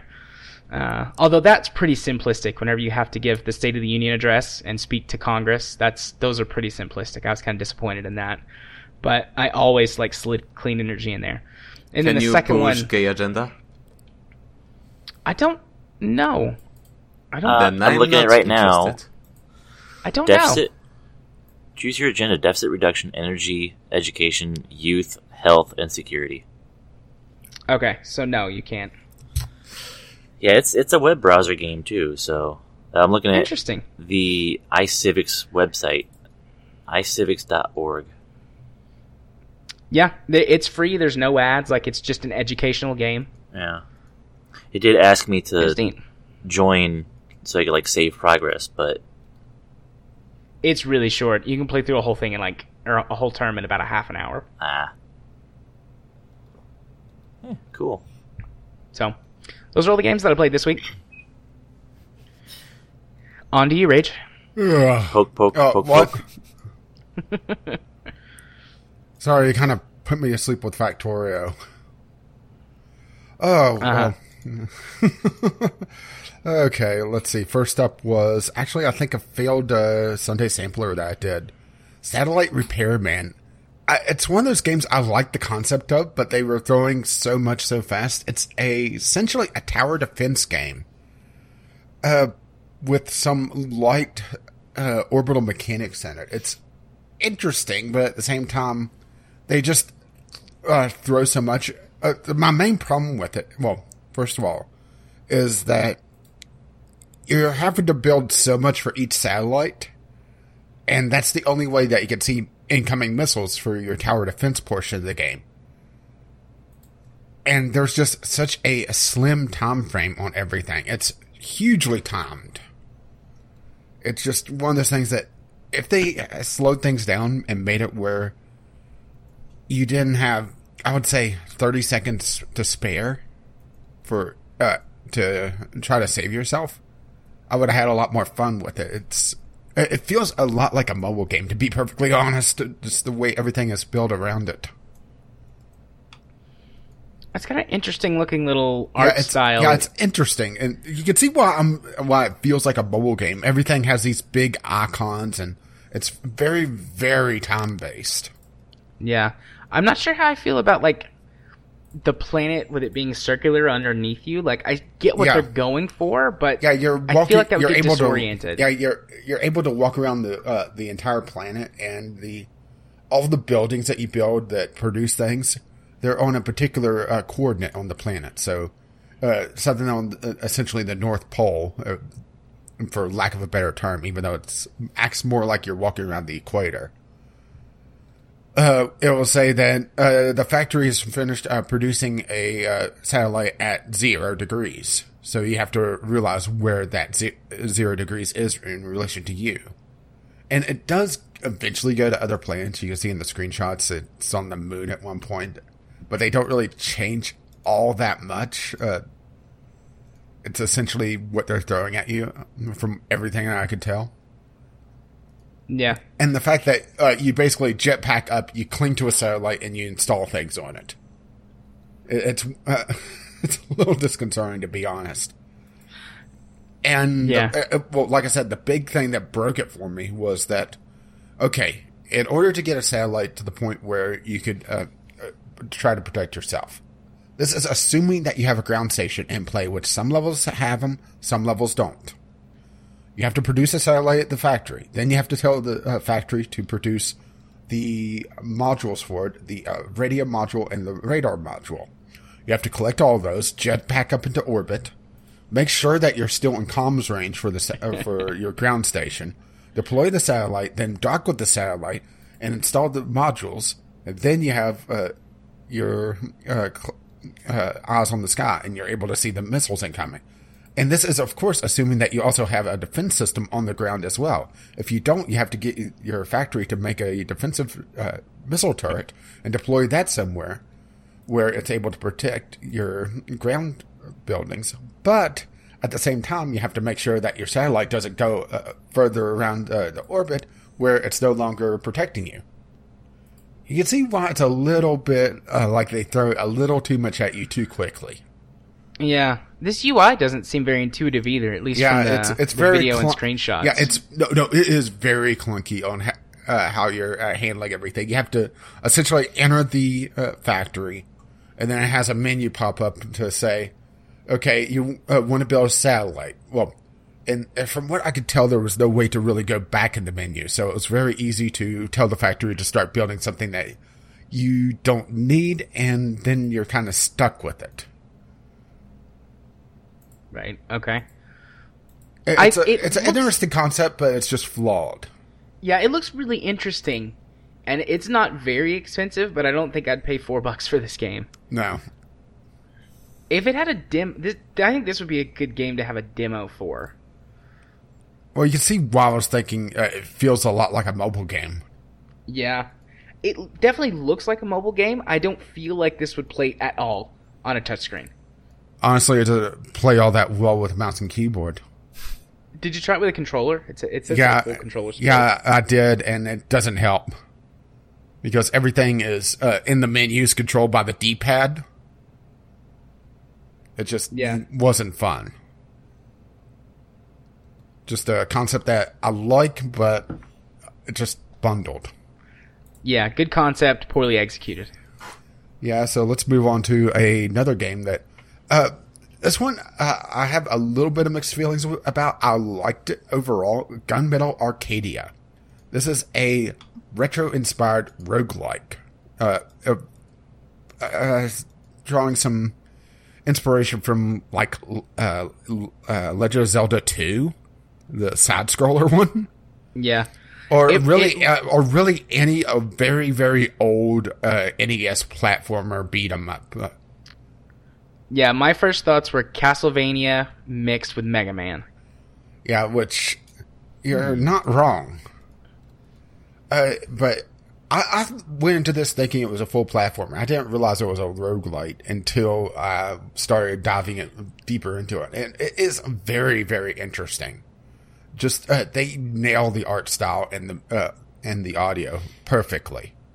This is their second in the series. The first one, Gunmetal Arcadia Zero. Uh, it's uh, this is essentially an expansion pack for it almost from everything I've been able to tell. It's uh, it's a game I haven't played, uh, the first one or uh, Zero or however you want to uh, talk about it. But it's a lot of the same ideas.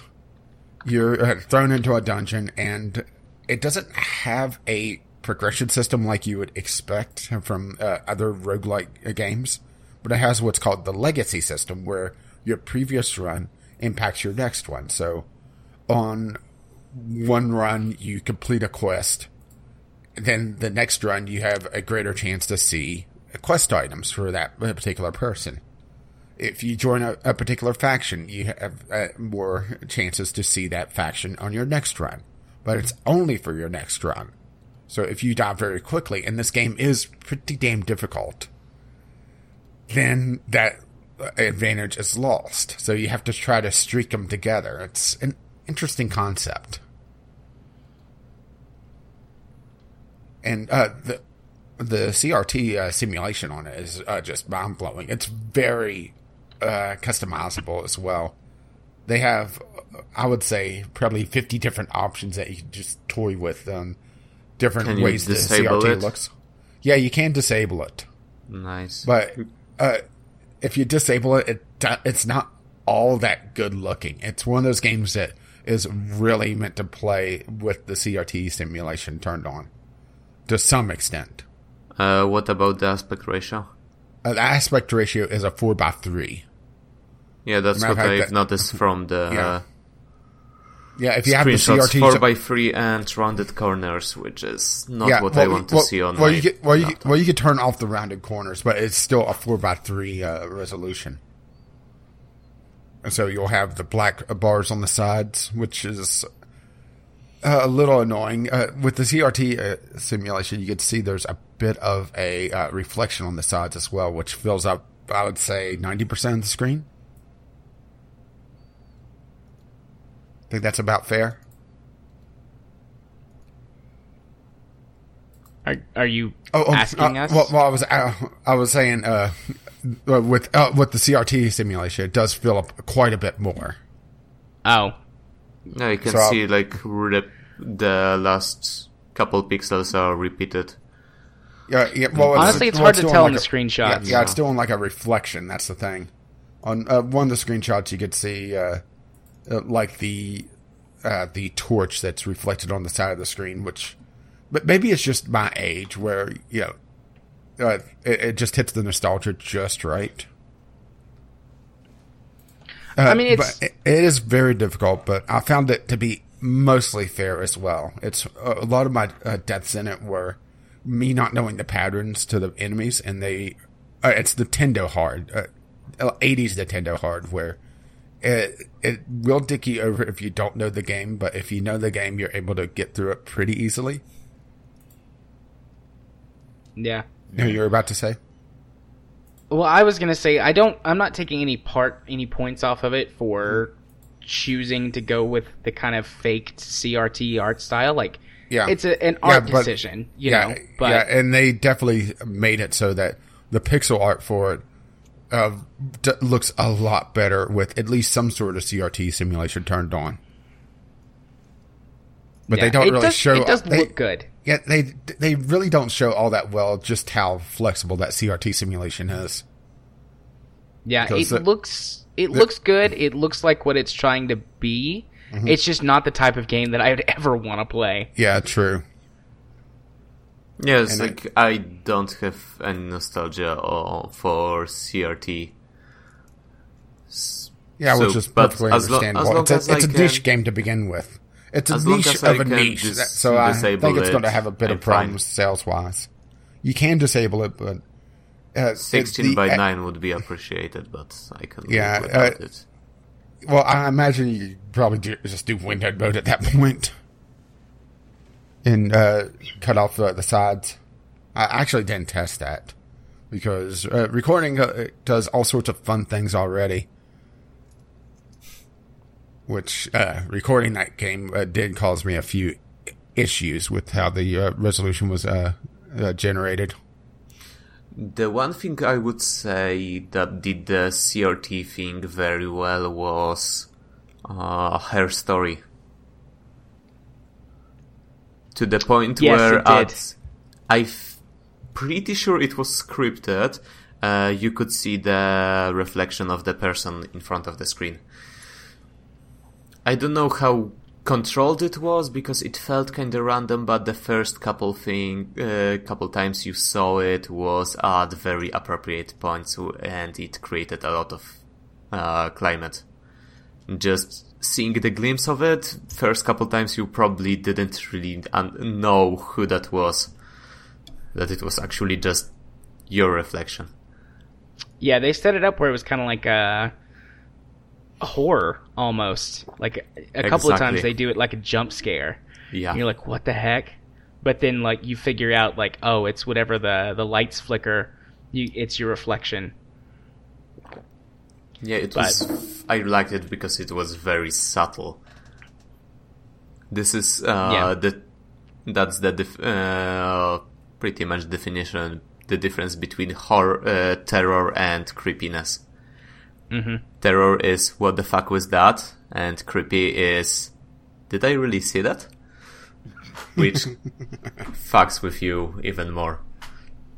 On Yeah. phys- uh, just the oh, I lost rage. Uh, Uh, so shall I We move did along? lose Rage. oh, it's not me this time. I swear. He didn't drop off of Skype. I wonder if he just accidentally ended the call. Because you dropped off of Skype, Ghost. Yeah.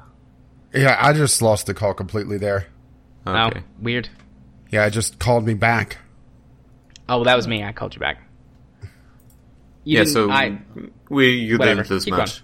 Yeah, I'm just saying that creepiness is much more powerful on just the brain level because w- Yeah, the brain fills in what it can't exactly out. it cannot deal with ambiguity. Uh, Yeah. Isn't that like a Hitchcock line? Yeah, pretty much. He was the Hitchcock. Yeah, I would say Hitchcock was one of the first people who really took advantage of it. Well, that was. Uh, that was for example, there were actual- quotes, yeah. Uh, yeah, I'm they actually talked it, a lot about it uh, in Alan Wake as well. Yeah. Bring it back to Game Club. yeah, an old game club. Yeah, let's talk about Alan Wake. Let's not do that. Let's let Rage get back on topic. Yeah, I'm so looking at the recording time. Let me. Yeah, I also say. Okay, Let me just uh, finish with uh, there were last- actual studies which showed that people are much more scared of uh, seeing od- uh, other people be scared uh, because they don't know what the source of it is. If you kind of understand what I'm getting at. If you see something scary, you are less scared than seeing somebody else scared of it but not see what they're scared of. Right. Yeah. I think that makes sense. Yeah. All right. Carry on, Rage. All right, the last game on my list is actually the game I'm going to start playing on my channel next week. Grow Up, the sequel to Grow Home. It's uh, it, well, this one's more of a platformer than what Grow Up was. They went more of an open world style where you're given just a list of objectives and it's like, okay, go do this, and you're uh, actually given the tools to get around pretty early on. So I think it's going to end up being a very a short game for me unless they throw a curveball at me uh, about halfway through the game.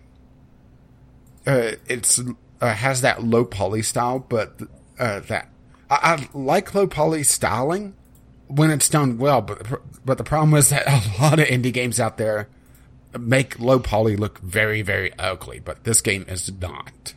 Yeah, you pretty mu- uh, the problem is if you want to go for low poly, you pretty much also have to go for cel shading. Yeah, and also quality textures. Exactly. that because that's been a big problem is that uh, I'll run into an indie game that's low poly and they'll have just crappy textures on top of it and just uh, it's one of those things that it draws uh, being low poly draw, uh, dropping the de- detail it makes you pay attention more to the texture work and if the texture work is just crap it, it you know it just makes it look even worse Low poly is the pixel art of 3D. essentially That Uh, but- feels uh, like a very positive spin on games that look like shit. Yeah. it's like, this is not pixel art, you're just bad at it. It sounds like a Hello Games thing. Yeah.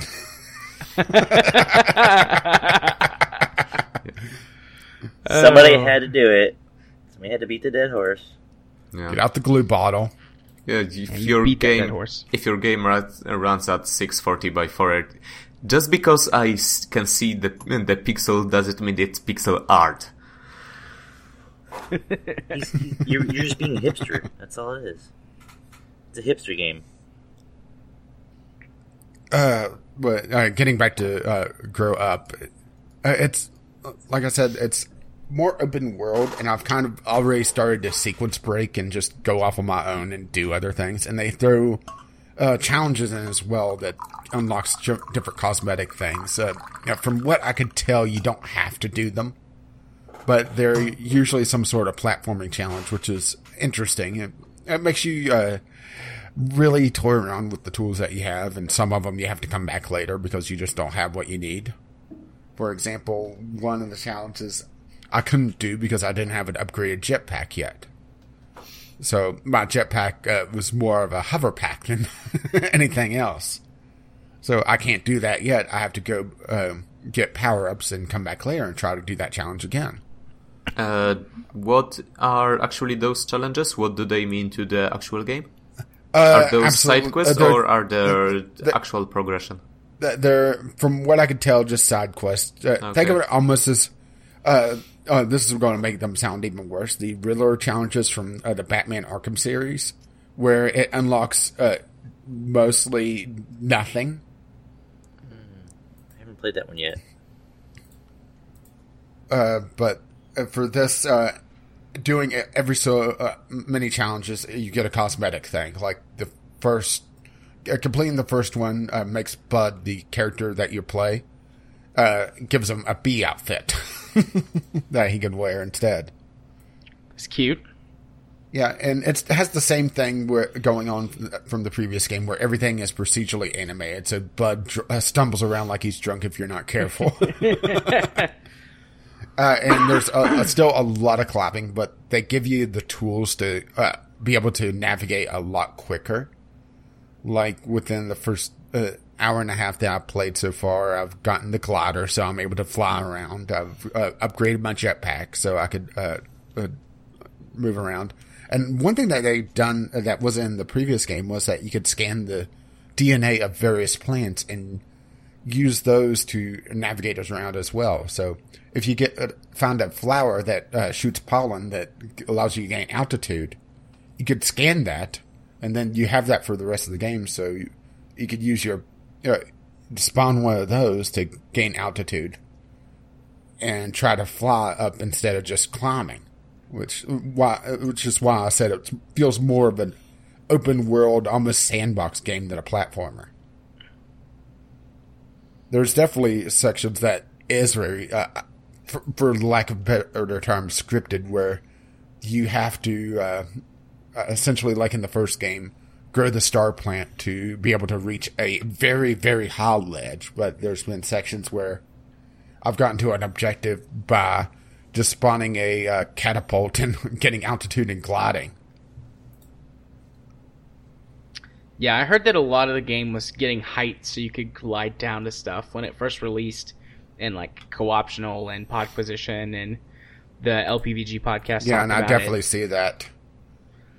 So they were like, I mean, you can do it this way, or you could just climb the tallest thing you can find and glide. Down Yeah, which down, I've already whatever. got teleporters up to very high heights if I wanted to basically cheese the game. But then it comes down to, uh, do you want to, you know, essentially break the game and uh, play, you know, get us through it as uh, fast as possible, or do you want to have fun with it?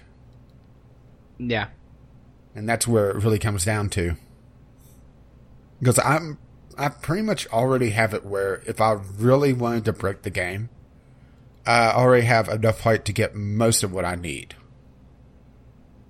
But I don't want to do that. I mean, it's sort of like how I play RimWorld, where I try to avoid most of the cheesy tactics. Yeah. That's fair. I've enjoyed it so far. Uh, granted, uh, Grow uh, Home did uh, wear on me after a while, but the thing is that this has a lot more variety than that game did because Grow Home was pretty much essentially climbing. There was no, there. Well, I shouldn't say there was no. There was some variance on what you were doing, but it was still essentially a Jack and the Beanstalk simulator.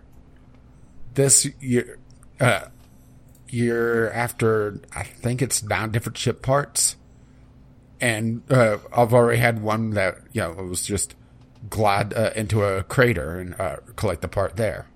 There was really very little climbing to do, at least the way I did it. And I did it with the pretty much what the world had spawned. It was you know I broke the game physics by spawning this and uh, gaining a bunch of height. Yeah. So I think it's going to be a nice little break game after uh, the depression that was uh, Valiant Hearts. Well, I shouldn't say depression, but you know, uh, definitely a downturn on that uh, tone. Deep. Well, the thing with Valiant Hearts was I saw the sad ending coming from even before I started. So yeah, I mean, it, it did telegraph it, but it it was still no less of a deep game for me, at least. Yeah. There, there, there may have been some emotions going on when I was finishing up that game. I'm not yeah, I think the heartless bastard. Yeah, I think the main thing for me, what caught me off, more off guard was who instead of what. Yeah. Right. But that's my games. Okay. Well, that's all of our games. And hey, look at that. Under two hours. So for once, I actually slightly overestimated this segment. Uh, does anyone need to take a break before we move on to our first news topic? Um, I might be able to need might need it. Yeah. Bat- bathrooms, bevs, and snacks. Pretty much. I need to grab. Hopefully, not all in the same room. I'm efficient. That's that's how I roll. Yep. Okay, let's take. A You're just minutes. going to be sitting on the toilet, uh, taking a, a, dump, and eating a Snickers bar at the same time. I mean, you know, in and out at the same time. Why not? Just make sure I don't put the never mind. I'm not. Uh, never mind. No. yeah, let's not go there. Let's let's go to break. we'll, All right. we'll do that and then be back.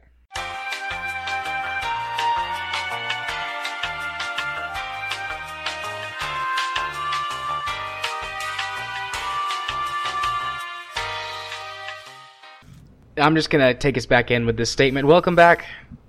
We're now gonna go talk about our first news topic. I'd like to be done, if possible, by 12:30, because that would mean that I could spend a little bit of time editing tonight before I go to bed. Well, So that means I'm going to move that. us. yeah, thanks. So that means I'm going to move us on to our first news topic, which is Steam Greenlight is going bye bye, and Steam Direct is replacing it. This is probably our biggest news topic, unless by some miracle we all have the exact same thought, and it only takes us one moment to get it out. Like Well, my first uh, thought on this is, uh, Um, yeah. There's some good to it. There's some bad to it. Well- and most of the bad is probably going to come from Steam just like throwing it out there, or Valve just throwing it out there like they do with everything, and then being like, "All right, th- this is better than Greenlight, right, guys? Right? Okay." yeah, right.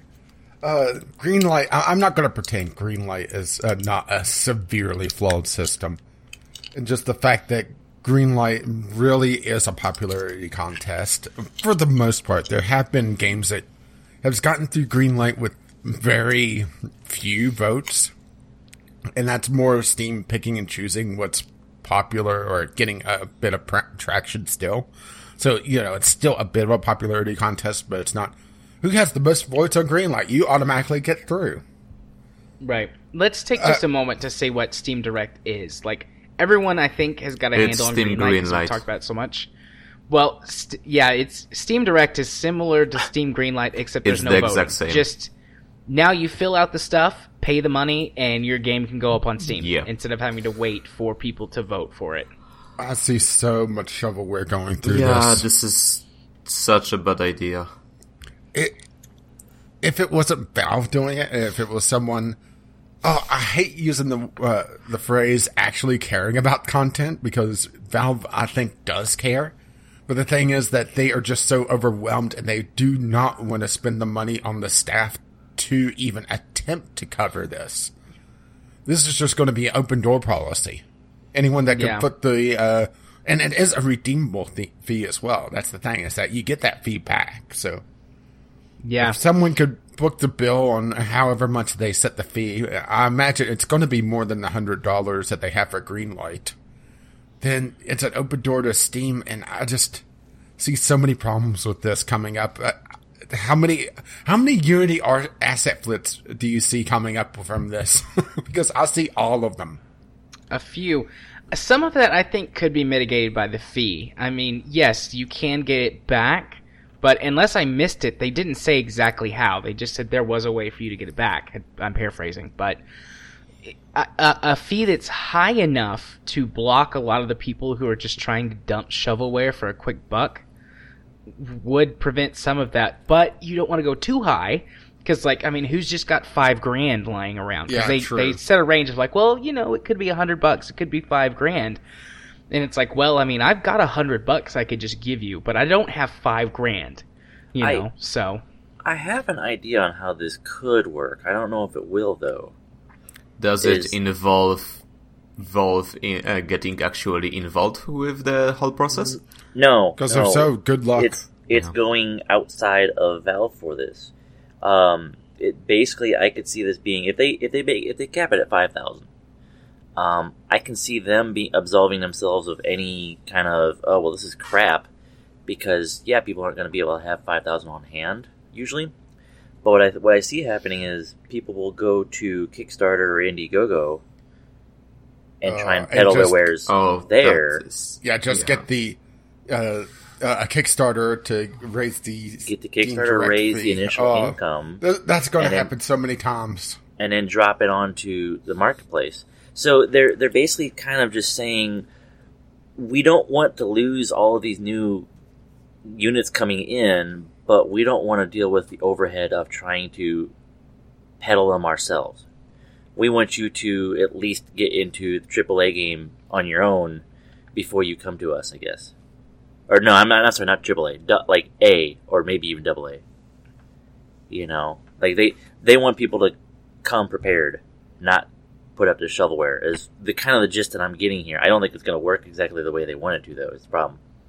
No, the biggest problem with Steam, and we've harped on this time and time and time again, is that they just need real people looking at this stuff.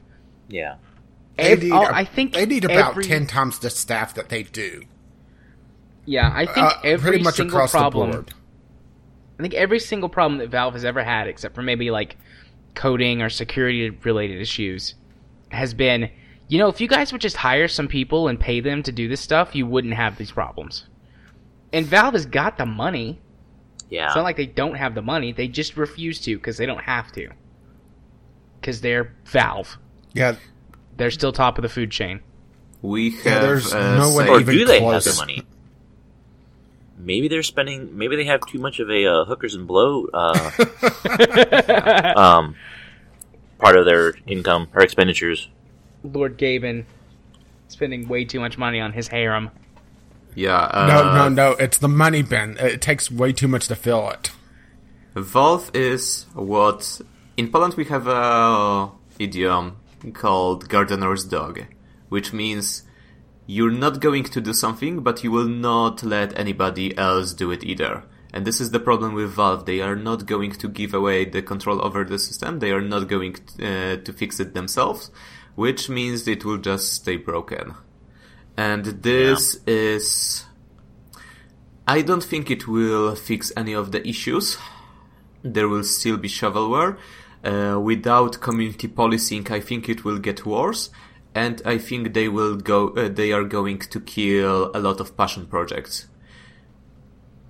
And if the cost of stopping hundred shit games uh, going into Steam is not letting one uh, one good game from an indie dev that they worked on just in their spare time, I think that is a tragedy. And that is uh, exactly what I think is going to happen. Because, Yeah. yeah, maybe $100 is not that much for you, but for, I don't know, a student or somebody, especially not living uh, in US, if I had a game right now that I could put on Steam Greenlight, I f- that I would think people would like, hundred dollars is, I think, a barrier I would not be able to get through. Yeah, I mean that's totally understandable, and it, that is only Yeah. going to get worse if they raise the fee, which they will. Yeah, they so will. they will. I mean- because that's going to be their only method of control. Like, how serious are these people going to be? How much money are they going to spend? And are they going to keep it solid across the board, or are they going to arbitrarily up and down it every once in a while, just to kind of as like as the supply and demand? You know, if there's a crap ton of of uh, attempts to come into the system, are they going to crank up the price to try and keep some people, you know, limit the flow, Or- so to speak? Or something else is, what about genre? What if it's one uh, Oh, God, price? What if it's one price to put, uh, let's pick a, a genre almost at random that's way overpopulated with uh, a lot of shovelware crap. The first person Retros- survival. Oh, I was thinking I was you were going platformers. to. s- Yeah. Retro inspired. I was thinking- I was- platformers. well, Jump scare plat- horror crap. I mean, Well, oh, platformer is uh, uh, almost too easy of a choice, so I went for the next obvious. but uh, imagine, you know, uh, to do a uh, survival game. Well, and also, I'm talking about one that you know is uh, com- uh, usually done by a small company instead of an individual. yeah. Uh, Well, and the other one question, price to would do be- a survival uh, game, and another to be a platformer. I say the other question too would be how would they run that arbitrary price thing? Would you know the more popular the genre, they crank up the price, or would they lower it to get more people into it? Because that would be the end thing and get get uh, page hits. Yeah, I think Valve doesn't realize exactly what they're tampering with here, to be honest. Valve is too Yeah. much of a hands-off company. Yeah, it it works for their company uh, itself, but they can't do that with Steam. They and they definitely can't do it with developers because they've just let developers uh, get away with just abandoning projects over and over and over again. Yeah. How many times has uh, uh, the War Z been re-released on Steam under a different name now. Are we up to four or five times now? Or sorry, uh, Survivor Stories or whatever the hell they're calling it now. It, I, I seen it pop up again recently. That's why I'm bringing it up. Uh, How many times have Double Fine put stuff on Steam and it disappeared? I mean, I, I don't want to rag. I, I honestly don't want to rag too much on Double Fine because the stuff that I played from them has been fun and I've enjoyed it. But man, they just they do some sleazy Double stuff Fine too. can't uh, manage a dollar to save their life. Yeah. Then again, they also live in one of the most expensive cities in the United States, and they're trying to be an indie developer. Yeah, yep. So Yeah, and we haven't even touched on the paperwork, which is Yeah, another thing that to- they want. Yeah, you have to submit pretty much everything. They, they said essentially it's like opening a bank account. Submitting a ton Personal of or company for it. verification and tax documents similar to the process of applying for a bank account. Yeah, that's the problem. If you have developers from the entire world, that is a lot of stuff to deal with. God, that would be ridiculous. Yeah. Yeah, Yeah, especially I if wonder it's an if- individual from uh, a, a, a smaller, uh, less developed country. Can you imagine uh, someone just? Uh, well, I have a friend in South Africa. Uh, him trying to open up uh, the proper documents uh, and get him to Valve would be uh, just a, a huge ordeal compared to, let's say, Jared uh, doing the same thing. Yep. Oh, they even say it here. Actually, I missed this line. They intend that to, in in their words, decrease the noise in the submission pipeline. Yeah, t- Yeah, but I that's really just think- me- from my point here. point of view, it means, okay, we'll just make everybody pay, and that means we don't have to curate it. Yep. Which is not at all how it works. Still, back to the paperwork. Uh, that is really, really vague. Uh, Yeah. What? Uh, when I applied for a bank account, the only thing I had to have on me was my ID. Is that enough for Valve? I don't fucking know. Tax documents. I don't pay any taxes right now. What do they would want from me? This well, is- what does tax yeah. documents mean too? I mean, in the United States, there are many different types of taxes that you can pay, regardless. Like, you can just be an individual, and there can be different types of tax documents that you receive and send. Yeah, I'm just looking at it from the perspective of what what would happen if I wanted to submit the game to this process. Uh, many countries, I'm pretty sure, most of them have internal databases, which means if I want to do something, all I need is my ID and they will look everything up. If I wanted to actually get all of this information and send it somewhere outside of the country, that is a shit ton of work. And again, mm-hmm. I think it will just kill passion projects. Also, another thing, security. Obviously, they're Oh. going to have to store all this information. Oh Yeah. man, I didn't even think of Oh, that. no. Oh, I thought of that and while we were you talking. I mean, you remember the, security, caching issue a security from the leak last in about ten years from Valve with a decade's worth of tax documents from uh, all the small indie devs that's uh, posted stuff on uh, Steam Direct. Oh, that that would be a treasure trove for the hackers. Yeah, I don't even want to attempt to, to get into the legalities of it. I mean, this would be a Kyle dis- discussion, but you know, it, they're a United States-based company Is that he are online? have tax documents from around the rest of the world. Sure, let's make a fifth. Oh God, please no more. I just imagine it that like Kyle's just furiously typing away already. Like he Probably knows. on It's Twitter. like they're they're talking about legal stuff. I know it. His Like- lawyer senses tingling. There's going to be like Yeah. 50 tweets next week. About something other than Dark Souls, I hope. I, I just Um, imagine like anytime we we like you know you guys start doing something about like I wonder what Kyle thinks like he, like real time he's just on the other side of the country going hmm I feel they're talking about me. Well, I better start boning up on my legal matter or my legal subject material for this topic. I know Yeah. this is the one. yeah, so uh, you remember the caching issue from the last year when on during the Yeah. Christmas sale they were trying to Yeah. optimize it, and they just started caching personal pages, which Yep. is a horrible fucking idea. Is that Fortunate, one? yeah, Is That's that the the thing one that, that- happened when they like you logged in? You could see other people's. exactly. Okay. Yep. Yeah. Yeah. Yeah, you weren't basically able what to, uh, yeah to, basically uh, what do caching anything, is is that you store pre-calculated pages and you Yeah. should only do it for the pages that are the same the same or roughly this uh, or just mostly reuse, uh, reusable you should absolutely never do it for stuff that is personal and somehow they did Fortunately, there isn't, there wasn't that much you could see. I think the only real thing you could see was the last four digits of credit card number, which is not that big of an issue. Still, it should uh, shouldn't be shown.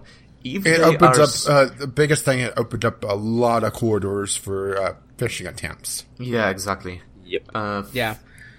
Remember a couple of years ago, it was sometime in 2015, mid to early 2015, where they had the um, account security issue where that you could just type nothing into a password field and get in anyone's account. I, I remember have hearing not something about that. About this. Imagine being able to do, to do that for some of these uh, any of these businesses that would have all of their tax information and everything. It goes Yeah, and beyond s- just losing your account. You could get your identity stolen or your corporation I don't corporate entity stolen. I I forget the specifics of it, but with the right information, you could hijack someone's uh, business Yeah, as far as I know, the in US, the only thing you need to fully impersonate somebody is their social security number, right? Yep. I mean that's the biggest thing. Um, there are some things that have multiple security checks, but almost everything is like, "What's your name uh, and your social security number?" Okay, you're good. We'll tell you whatever you need to know. Okay, that's just the issue with the country itself. Yeah, social security numbers are also really easy to brute force. Because social Yeah. securities are only, let's see, it's three, two, four. So Yeah. Yeah, and, uh, And it follows a pattern as well. digits. So yeah, it follows follow a a pattern. pattern. Your first, So your first if you know the your birth date, you're you born in. could.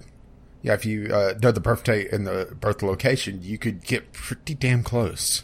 Yeah, in Yep. Po- in Poland we have something called PESEL. I don't remember what it stands for, but it's just a identification number. It's the birth date, just straight birth date. The only thing that is a little different is that the month also con- uh, the month also contains the century which is, uh, for example, uh, if you were born in 1910, then uh, the first six digits, uh, uh, then the month, let's say February 1910, then your first six digit would be uh, 10 for the 1910 part, and then 02. If you were born in 2010, you add 20 to the month. So it's 10, 22. So, but still, it's very easy pattern. uh, That which means if you know somebody's birth date, you know their first six numbers. Then you have four numbers which are semi-random, the parity of which uh, is based on gender. So only 500 combination, and there is the checksum, which means if you know somebody's uh, uh, birth date, there are only 500 possible numbers you have to choose from. Still, I could give it, uh, give my own one uh, to you right now. I could give you the serial number of all my uh, IDs. You will not be able to do anything with it. Still, there are, I, of course, there are countries where the laws on it are not as secure. And of course, you have the human error, which means that you can s- so uh, you can s- call some help center say hi i'm jared i need the password to the tweet uh, to vgl twitter and they will just give it to me Yeah, social engineering is a huge thing for uh, getting into some of these accounts. yeah most of hacking is social engineering because it's easier to break humans than break code Yep. That is definitely true. So So we got way off of our topic. i wouldn't say we're way off. No. Imagine that. Talking about social security numbers and and the, the Polish equivalent. One thing I will say is like social security number putting out doesn't scare me anymore because crap, that's pretty much I, I'm so used to that from being in the military that that's on like every document ever in the last 14 years that I've been in the military. So if somebody's gonna find it, there's plenty of it's it's out there all over the place. So whatever. I've got I've also got tons of documentation that has like my social security number and stuff on it, just like from uh, the licensing board and um, Yeah. stuff from school and the clinic. Like all of that has to be on file. Uh, so And in fact, I actually had gotten an email early last year that my uh, uh, my information was potentially one of the ones that was in the uh, was the Office of Personnel Management. That Is got that where the laptop just went missing? Or- Yes, that was yeah. I my information potentially was in that group, so they're like, "We're giving you two free years of." Uh, it wasn't it wasn't LifeLock. It was another like security, you know, or uh, personal. They were the lowest. They were the lowest bidder. Pretty much, yeah. I had one of those too from a couple of years ago. Maybe it was the same. Might have been. Thing. Who knows? They probably sent that out to like everybody who's been had anything go through the government. Yeah, I got two years of. It started with a K. Kroll or Cra- something monitoring. It sounds it, it about ended right. last year sometime. Yeah. Yeah. Anyway, Yep. it's a thing. Uh, Yeah, I'm just uh, uh, yeah, I'm just sitting here rereading their announcement, and they're talking about the uh, success of Greenlight because a hundred titles have made over a, a million dollars each. Just how many games have gone through Greenlight, though? That's the thing. well, I do agree with what Kmiss said earlier. Like, you know, if you have to get a hundred crappy titles to get one good one, I think that that's worth it. Because Yeah, I mean, we can rag Uh, on well, it all the time, but us and many th- I people think like us would- exist I think to this curate would- this stuff. I, I think the uh, this wouldn't be as big a problem, and this could be a lead in to our next topic, is if the discovery tools didn't suck so much. Yeah. I Yeah. think that is the That's uh, I think that's the bigger issue here is that it's really hard to find the uh, gems out there, or not even not even the gems, uh, the uh, the underrated stuff. This uh, everybody knows about Stardew Valley, but uh, how many people knows about uh, this game? That's kind of like it, but not really. Yeah. Yeah. I I, mean, if no one in has the anything min- else to. I may be in the minority here, but actually, I wouldn't mind if everybody could just put their game on Steam. And instead of policing, uh, instead of curating everybody, Valve focused on actual discovery, so the community itself can decide which games are worth buying and which should just sink to the very bottom. Especially since we have now the refund system. Well, I think my biggest uh, hang up on that isn't so much uh, the discovery as well, but just, you know, there's games out there that just don't work at all. Yeah, I And the refund system, uh, it's uh, at that right at that point where if there's a game out there that, let's say, breaks at the hour mark, you have maybe an hour worth of time to fix it, and then you know you're not going to get that refund. And if you don't realize that, it, you know, uh, you know, the game's completely broken and nobody's really talking about it. Let's say it's a niche enough title that there's, you know, the forums just aren't talking about it. Uh, they're either empty or they're, you know, or even worse, they're being curated where, you know, the developers in there deleting the threads and there's just not enough outcry that people are saying something. well, You may spend would an hour trying to fix that game, uh, or you know, thinking that it may be you and it's not the game, and you know, you're stuck with it. I, I would agree with Kmiss on that if this was a perfect world, but the problem is, is you are still going to get that like the YouTube bait syndrome, or the people are just you know the the popularity of wow this game is so shitty, you've got to check it out, and then it's going to skew bad the results. rats. Yeah, you get the bad rap of this game is so crap, and then that will still lead to the people that will purposely build a game that just sucks to get their name, you know, in 15 minutes of spotlight. Yeah, true. Or even, uh, uh, well, let's call it No Man's Sky uh, syndrome, where you know the opening of the game is, you know, is actually entertaining, but once you get past it, you start seeing just how really shallow it is.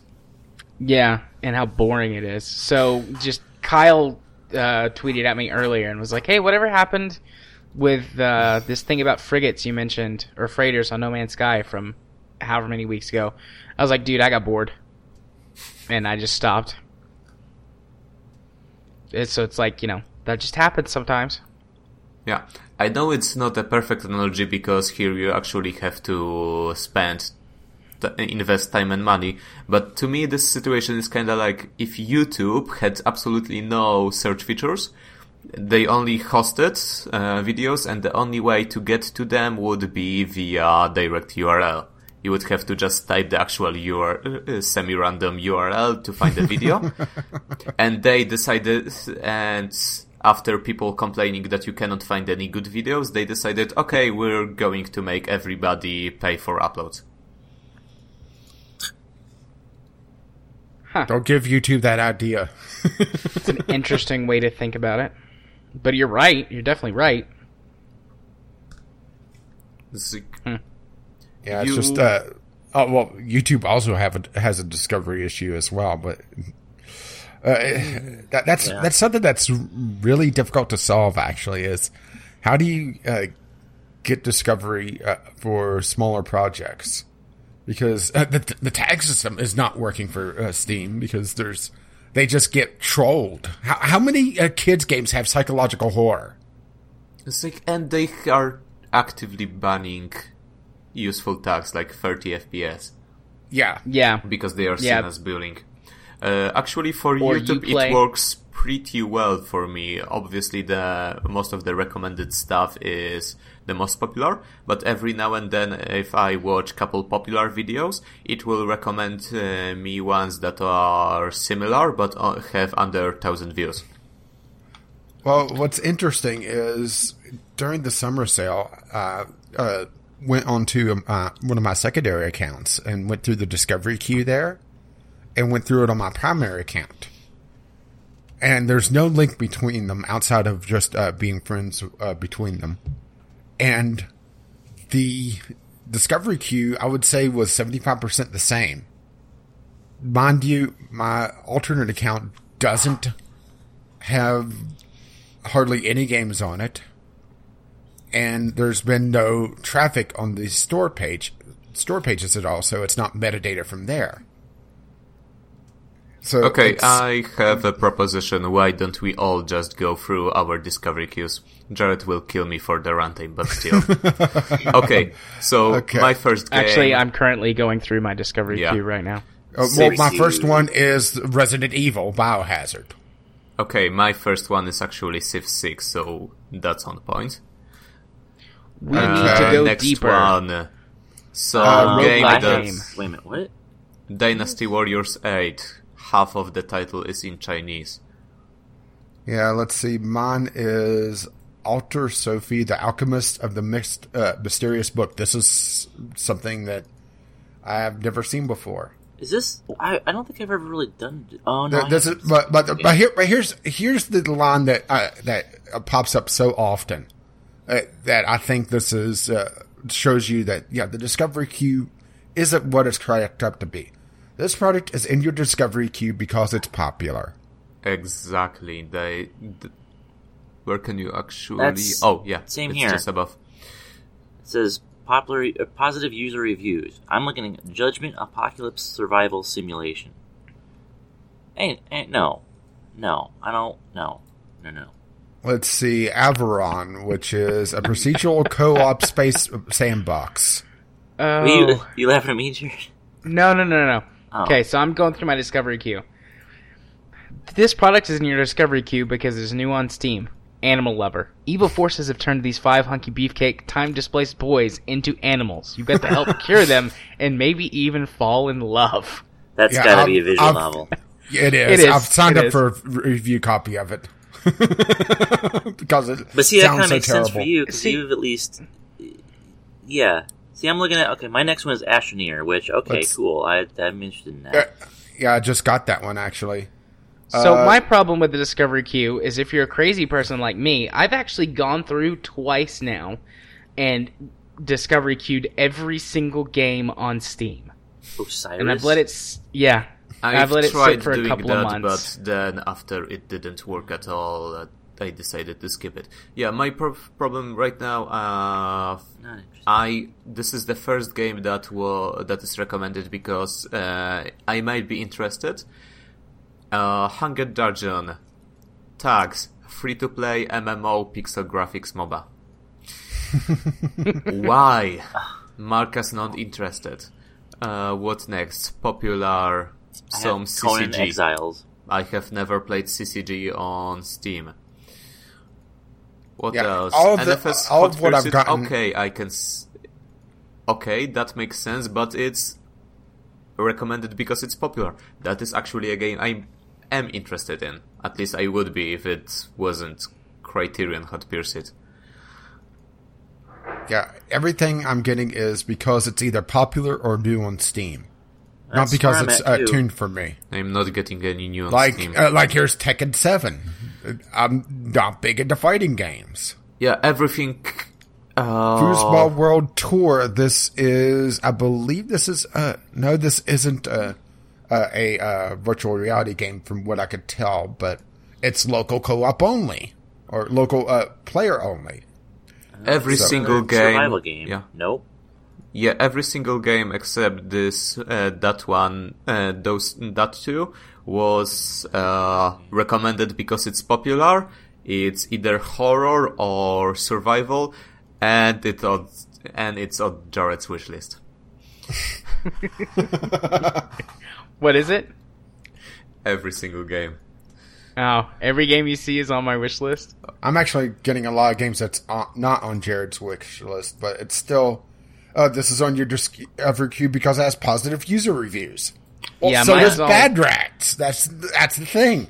This That's isn't uh, tuned for me. I just I just ran through my whole list, and out of the what is it, twelve that they show you, I think eight of them were survival games, either first person or top down. And I don't like survival games, so Oh. Yeah. why? Well, my uh, my second queue I just went through is uh, had three fighting games, I didn't have any and now I'm fighting getting uh, it was either fighting games or Soccer Manager, and here's another Soccer Manager game. Uh, Unreal Tournament, okay, maybe. Then Super Impossible Road, which is an endless runner game. Oh, look, another football game, Uh, or sorry, soccer game. Uh, oh, Football. World of Soccer, football. Football. another Football. soccer game. It's football.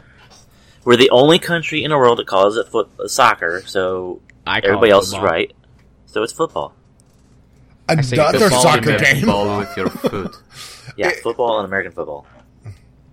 So yeah, I'm just getting all soccer games now.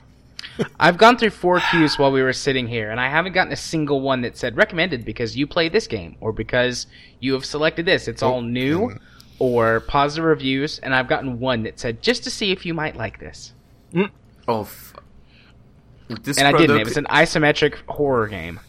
This Now, product granted, is it in your may be Discovery because- queue because it's uh, on sale. For the Football Manager 2070, 21% reviews. There are couple. Wait, what? How many reviews? Uh, 21% positive. Football Manager? Yeah, 2017. I don't know why. Yeah, I just got soccer manager. I have, I have that Motorsport Manager on my I, I want to know I want to, I want that, but I can't afford it right now. what did I do to make this uh, throw just soccer games at me? My problem Um, with it's this is it's your playstyle in yeah, Rocket League. That's what caused it. Maybe it is Rocket League uh, triggering some sort of thing in soccer, which means it is at least somewhat tailored. Because I do believe Rocket League is a tag for soccer. Which uh, once again gets back to the whole uh, tagging issue. Oh, it's tagged as football. There, there So- you go. Oh, also, Even though we've been talking about it for a while, we never actually said that we were moving on to discussing We are Discovery not moving 2.0. on. Yeah, yeah. This is going to be Let- interesting just to see me where you drop the uh, the uh, timestamp. Yeah, this is the last game on my uh, on my queue. Uh, survivalist, uh, early access zombie survival game. oh, fun! In your discovery queue because it has positive user reviews. Sixty percent is enough for it to recommend to me. And actually, Well, there it's- were a couple games that I was interested in. Uh, for example, it recommended to me Overcooked, which I really wanted want to get into. I just need to find people to play it with, and it's always uh, recommended because it's popular. I have never i don't think i have ever gotten recommendation uh, because i might be interested in it and i was actually interested in it Oh, I just got one that's listed. This project is in your discovery queue just to see if you might be interested. After three discovery queues, Assassins versus uh, Pirates looks like it's uh, a local multiplayer game. So, no, I'm not interested in it.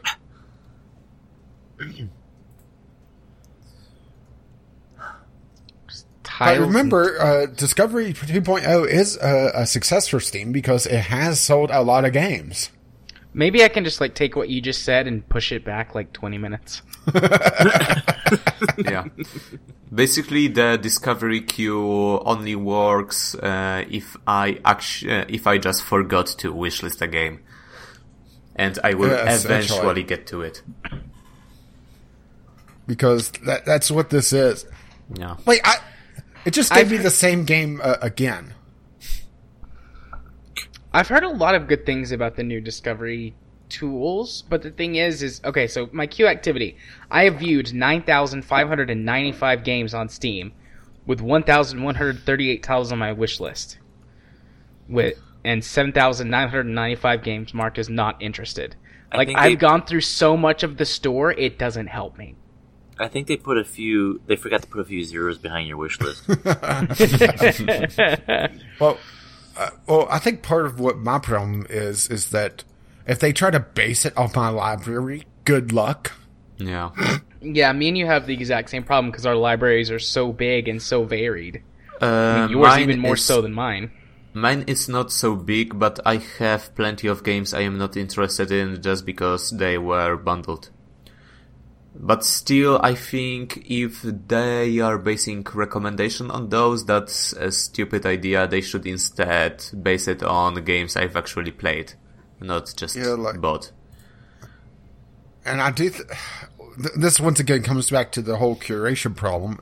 They just threw uh, the game Toxikk at me in the Discovery queue, and last I heard, Toxikk ha- is player numbers below Evolve. I'm actually going to go double check now just to make sure. Oh, 29 players uh, in January. So I just got the Bloody Boobs game on in my Discovery queue, and it Review scrolls copy. down. One friend already owns this game, Caffeine Rage, now playing, review copy, and it, I guess it's idling right idling. now. Yeah. Yeah. oh, Idle Master. You make me play some weird shit. Ooh, hey, a game that actually looks interesting. I can get. I don't Although know it's if got a they're weird anymore. title. Evolvation. That's a Hmm. title. But yeah, they just threw me a re- uh, a uh, discovery for a game that is essentially dead, and uh, it's coming all the way back around to saying that there needs to be some sort of curation because there the discovery system should not be throwing games that are dead. They shouldn't be throwing games that are broken. They shouldn't be throwing games that have a sixty percent positive review and or put on the discovery queue saying that we're putting this on here for positive reviews. Bullshit. But it all comes down to Steam refuses, or sorry, Valve refuses to staff Steam like they need to be.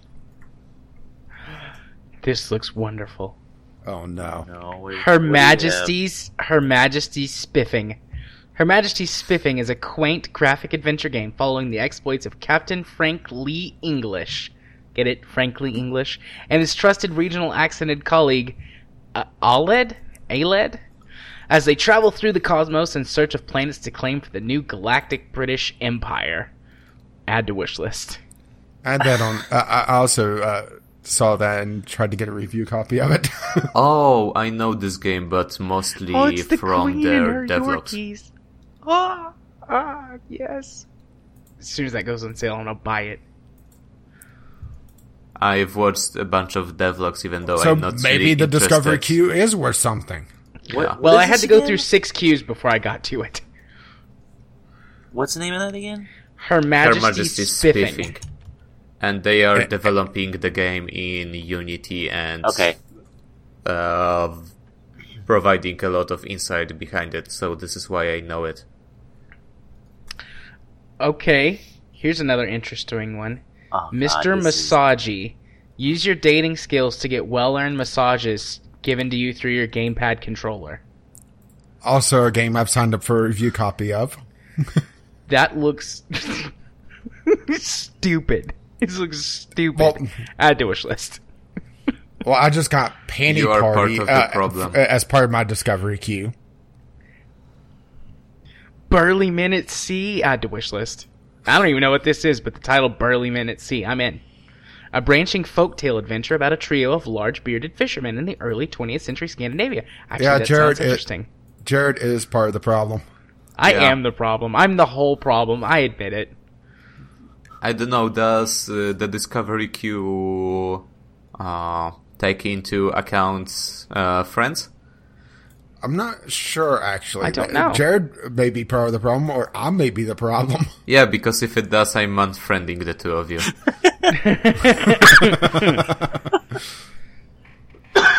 Well, honestly, Excuse can't uh, can't blame you, and it may explain why I see some of the weird shit. but I, I think part of the uh, problem of the Discovery Queue is that yeah, the tag system is just uh, terrible. I have no idea what was just said over the last minute. I was watching the trailer for Her Majesty's Spiffing. That is hilarious, and that is on my wish list now too. Thank you very much for that. I just You're want, welcome. Uh, uh, maybe is this, is accounting for all the Rocket League because it keeps giving me soccer games. Reptilians Must Die, an amazing adventure game with gripping storyline based on the right patriotic education and spiritual scr- scrappy fix. But in the trailer, it's got footage very clearly stolen from District 9. And there's pictures of Stalin and Putin. Uh, qu- uh, quick question: Uh-uh, Is Trump there? Totally wrong. Guys, in any I of the think I invented a new segment for VGL to replace weekly deals. Oh boy, Discovery, Discovery Queue. Queue. Discovery Queue. that could actually work. It could. It will be completely limited by me, though, because of how many Discovery Queues I've gone through. Just go through five each and rip about all the bad games. And maybe you will discover something. Oh. I, I mean, I've discovered two games in, in six queues. Exactly. You're welcome. Everything else has just been marked as you not think- interested. Do you think that uh, we're proving the point that the Discovery system does work now? Also, Ghost Shark is now playing Guardian of Orion. I mean, Oh, you know, no, if you spend I enough finally time doing something, Idle Master to work, so if you spend enough time doing something, you'll eventually get results. The question is like, was your time well spent, or could it have been better spent doing something else? And I mean, in this context, sure, it's fine what we're doing and it's funny, but like if your average person is just sitting around, they probably don't want to go through six or seven or ten Yeah, discovery queues to find a game that they're interested in. Well, let's put it this way: uh, my queue activity. I've viewed over eighteen hundred titles myself. So yeah, there's. Uh, it takes a long, long time to get something. It, it's uh, they're essentially throwing so uh, make you through, go through so many titles to actually find something that eventually it does work, and they're calling it working. I have a question. Whenever you were done with your thought, Well, well, it's just the the uh, they're trying to say, Well, the broken clock uh, uh, works because you know it just happens to be six o'clock. Yeah. It's not really a discovery queue if you have to go through every single game on Steam to find something.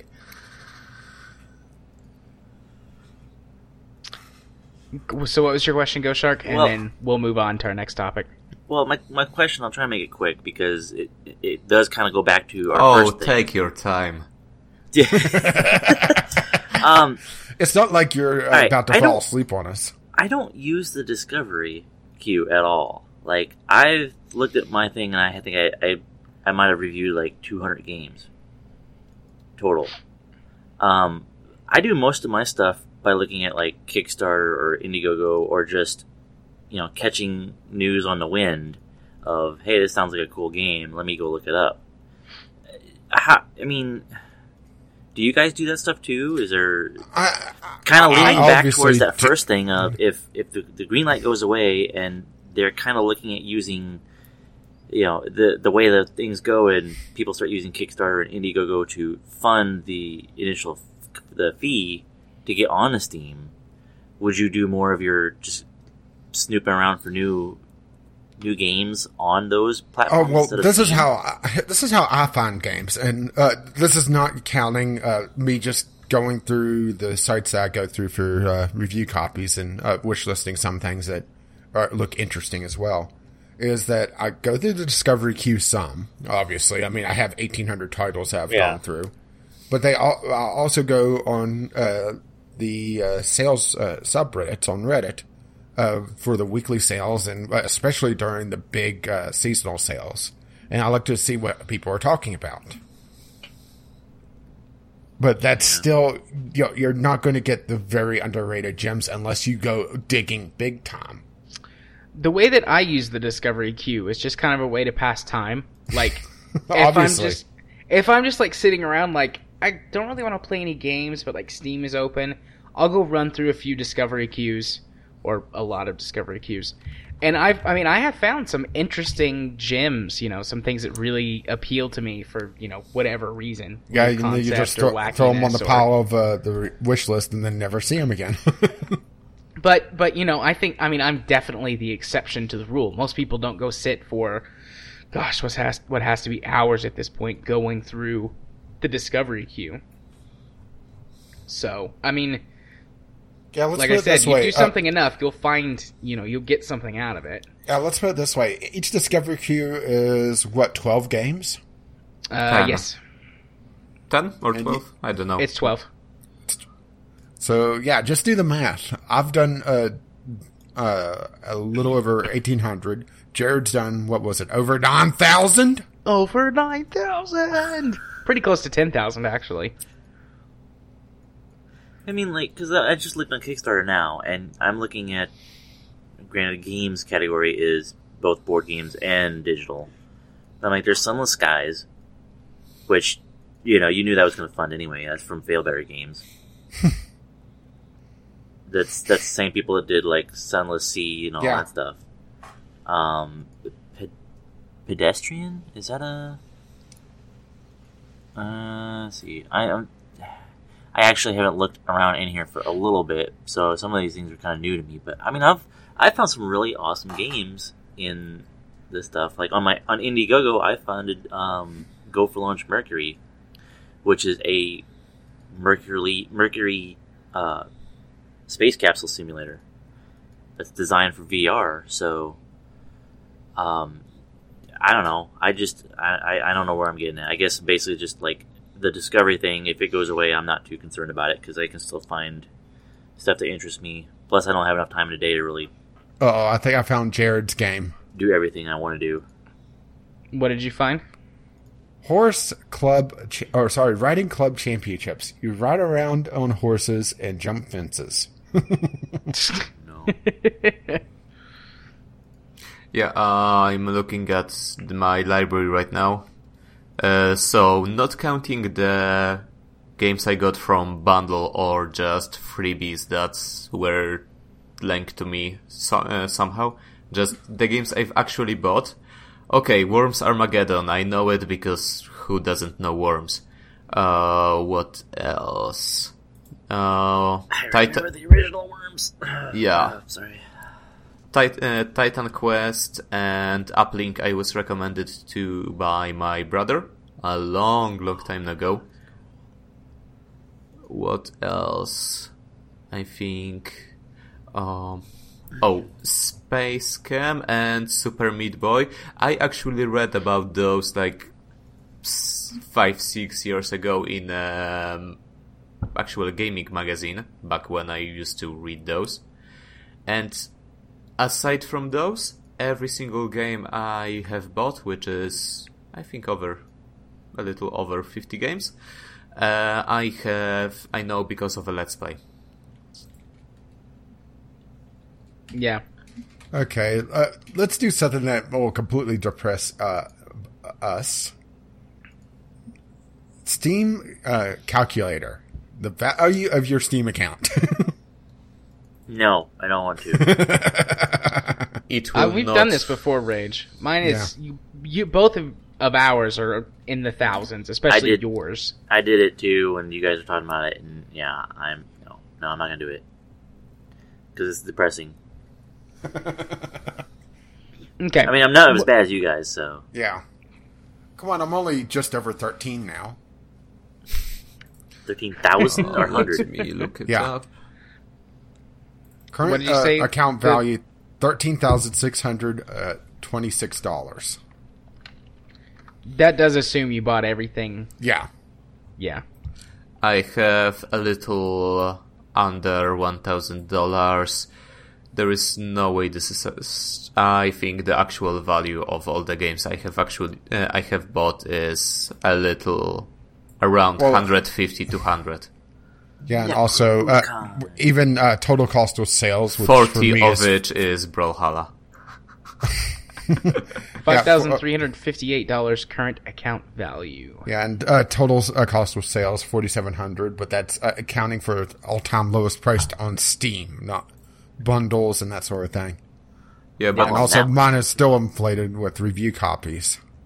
yeah, but let me just if I sort by price, uh, s- So, Civ 5. so we're just Yeah, So- Civ 5 30 uh, thirty dollars. I paid ten for all DLCs.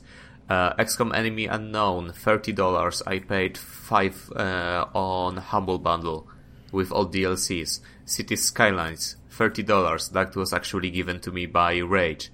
Uh, Warlock Master of Arcane twenty five dollars. Uh, I got it as a freebie. Factorio twenty dollars. I paid ten. Portal two. Uh, I think I got this one from Jared, etc. Uh, Civ 4, $20. Uh, that was actually with bundled with Civ 5. So I can already see just the top, uh, let's say seven games. This is $180 that I actually paid less than 34. So this is way overestimating. yeah. Later on, I see bunch of games. For example, here's five different games, all rated at twenty dollars, all freebies, or bundles. Yeah. So this is, and uh, Brawlhalla free or no price. I beg to fucking differ. So it's underestimating at that point.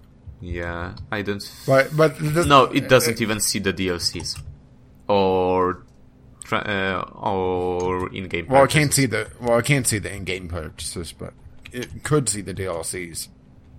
But the thing is that you know it it all comes around to just maybe the discovery queue isn't made for people like us to begin with, and that's why it seems so broken. Yeah.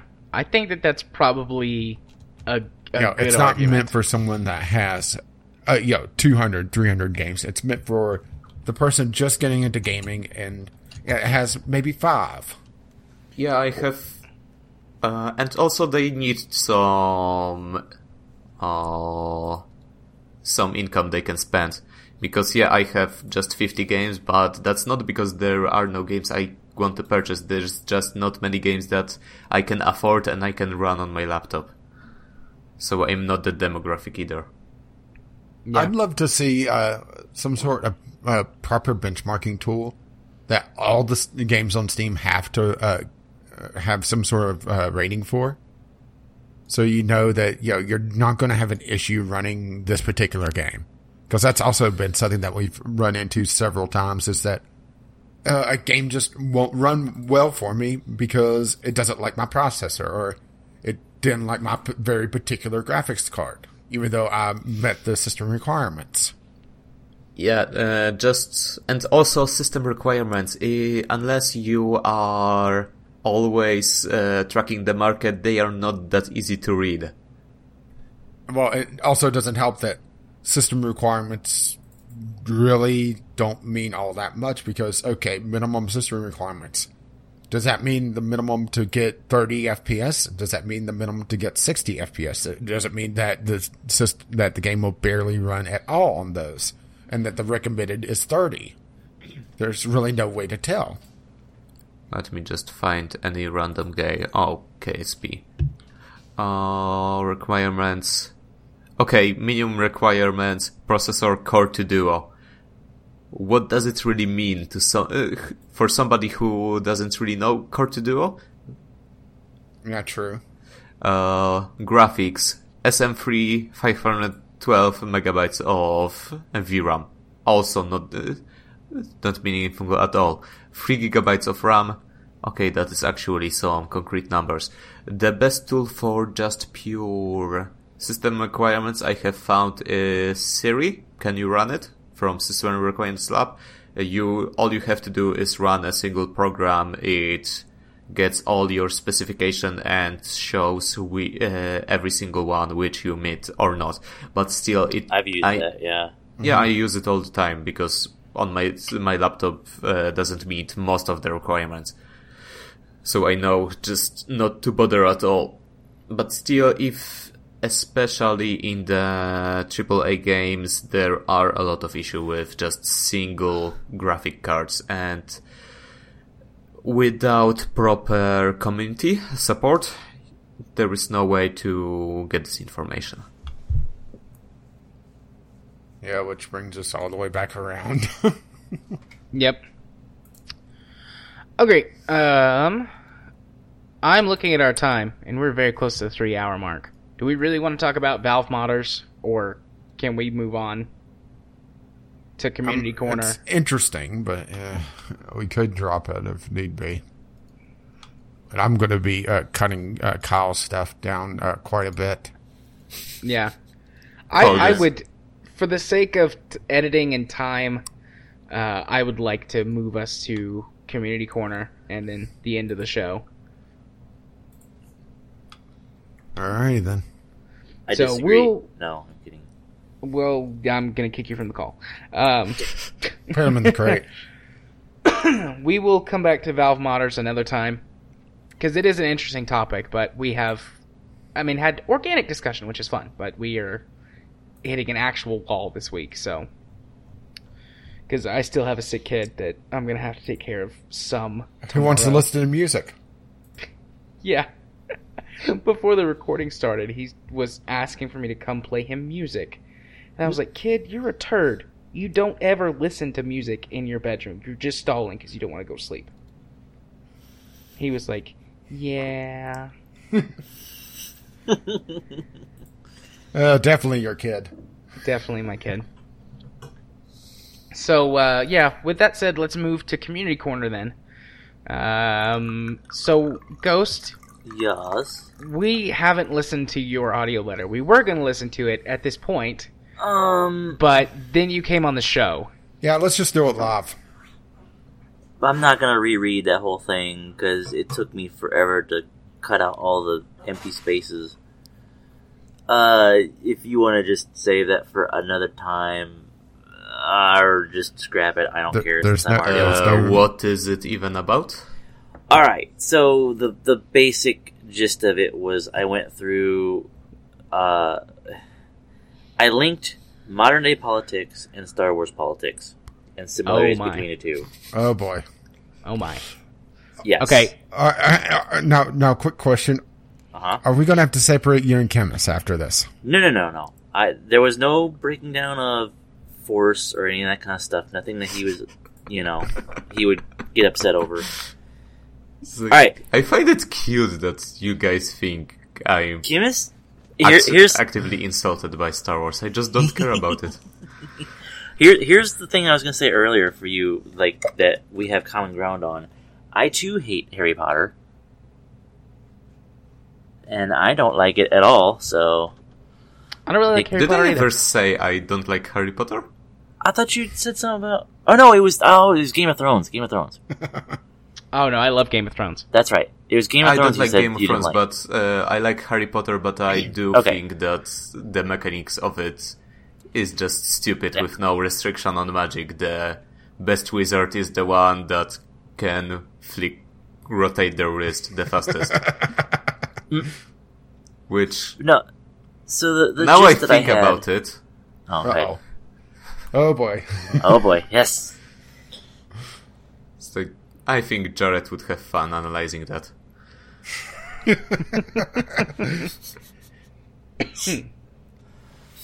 But no, just the, the general gist that I had about my audio letter was the fact of like there are similarities between what happened in Star Wars and some of the things that happen in real life.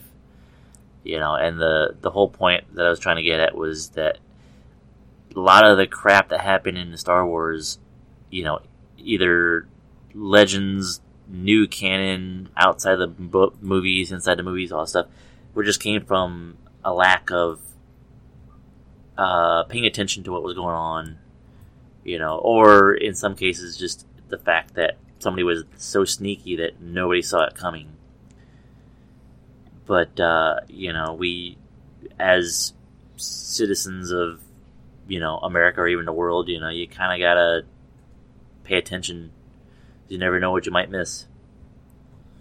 And I don't. I'm not doing that audio letter justice. I put a lot of time and effort into it. And God damn it, you guys are screwing me over right now. So how about how about this? How about we save that for next week and it's full content. We'll save it for next week. We'll run it next week, and Rage and I can talk about it.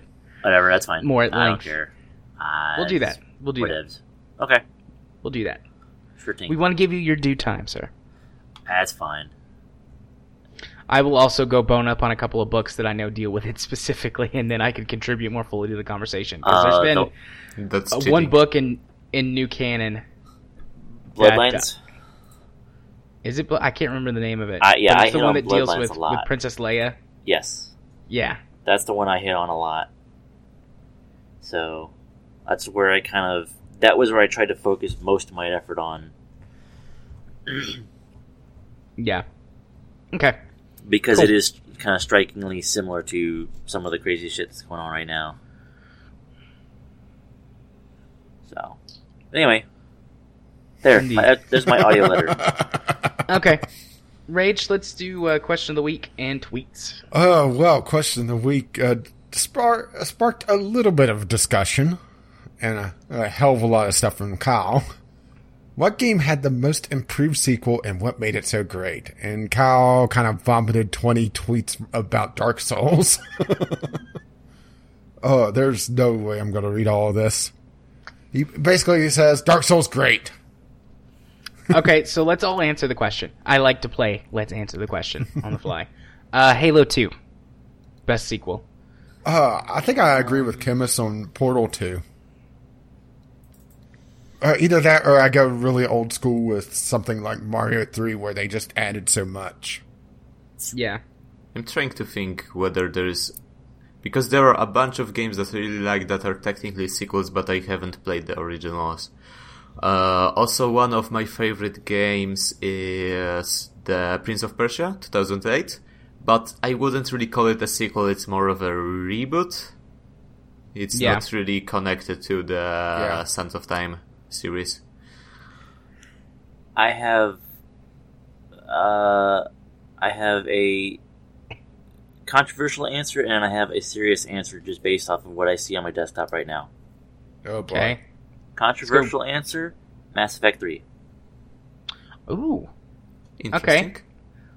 Why? And the reason I say that is because even though it got such a bad rap from people, I absolutely love the story, the closure behind everything.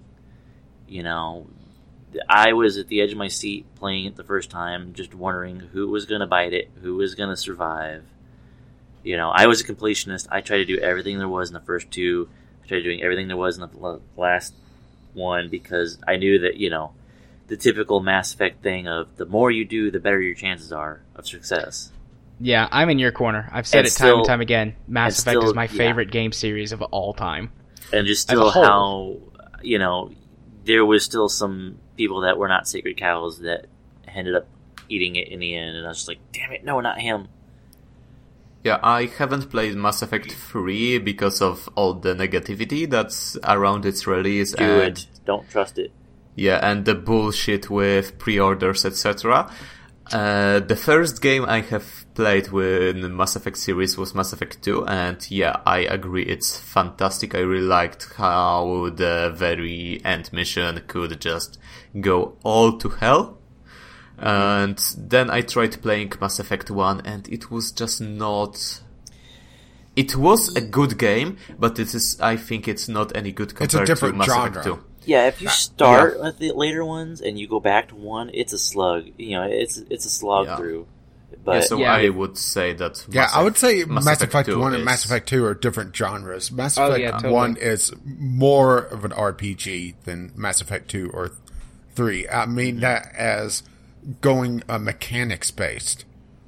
Yeah, Uh, the combat mechanics are completely different. I mean, they share some common elements, but they really are two different games in terms of handling. yeah, Um, Yeah, Mass, but- Effect- Mass Effect Two, and I assume Three. I never actually played Three. Uh, feels m- almost more like an ARPG where they focus more on the action more than the behind the scenes uh, uh, number crunching stuff. Yeah, Uh, Mass Effect One is yeah. very, like you said, traditional RPG. Like you have all your gear and all your items, and it feels a lot more like oh, there's dice rolls behind the scenes. Yeah, you don't have this to worry is about ammo or anything me. like that. the dice rolls of it. Uh, and because of the chronology I played it in, I don't think Mass Effect is a better game. I think Mass Effect 1 is a worse game. So Mechanically, Mass Effect One is a worse game than Yes. two and Yeah. three. it's not. I didn't really have fun playing it. It had a lot of fluff that I'm really happy that was cut out, such as just driving the buggy on the planet. I love, I love the Mako. I love the Mech Miko, yes, and the got Hammerhead in, bored in of it. two. and I didn't I'd like finish it Mako better than the because I think Ah, I love the Hammerhead. I think my save corrupted with the Mako just stuck on s- Insowall. And I, It, it didn't control all that well. They Yeah. it felt like that was something that they tacked on to add some more uh, padding to the game. yeah, I'm- I I'm still have waiting for- actually lost all my saves because of it. I, I'm still waiting to see what'll happen with my Mass Effect 3 playthrough. I have a, a mod that adds a whole bunch of extra stuff in it, and one of the things it does is you can add in like a mech bay to the to the uh, hangar, uh, and then you also have an extra slot in the uh, in the hangar for another vehicle, and you can either make like another Kodiak shuttle or uh, another Mako or a Hammerhead, you know, anything as long as you have the credits for it. Just for So decoration, or can you use it? I apparently it says something about like you can actually use you know they they have some play in the missions of some port. I haven't really gotten far enough to really get into it. Hmm, I'm maybe like ten hours in, and I just got. Last time I remember, I had gotten done taking back Omega, and I was going to uh, Tuchanka to start, you know, kicking ass with Wrex and stuff. yeah, Wrex, he's the best. Ah, it's, it's- um, I like him, but I love Wrex. He's I gotta- actually the best, but I do love him. I gotta go with Garrus. Garrus is definitely up there. Garrus and Thane Eh, I'm not a big thing guy. I mean, he's not with, bad. I with just don't- Jack as as backup. My favorite character from Mass Effect 2 was, I think, Samara. I think was her name. Samara, yeah. Yeah. The, The Justicar, Asari. the- yeah. Blue the, yeah, the Asari Justicar. So I guess that wasn't as controversial of an answer as I thought it was going to be. Well, Nope. you're on a on a, a show with people who like Mass Effect, I guess. Okay. Well, my I think the ending- for it. I think Mass Effect 3's ending is the most controversial bit, yeah. Because I mean, I can't. I liked it, but I could definitely see how people would hate it. It's just Yeah, like, same here. you know, what do you play the game for? What were you expecting? I can't And- wait for Andromeda.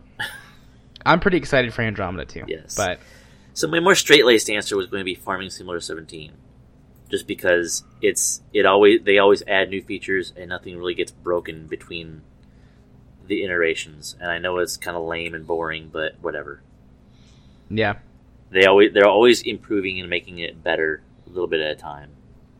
If you're into that sort of thing, so right. and I'm done. Rant Okay. over.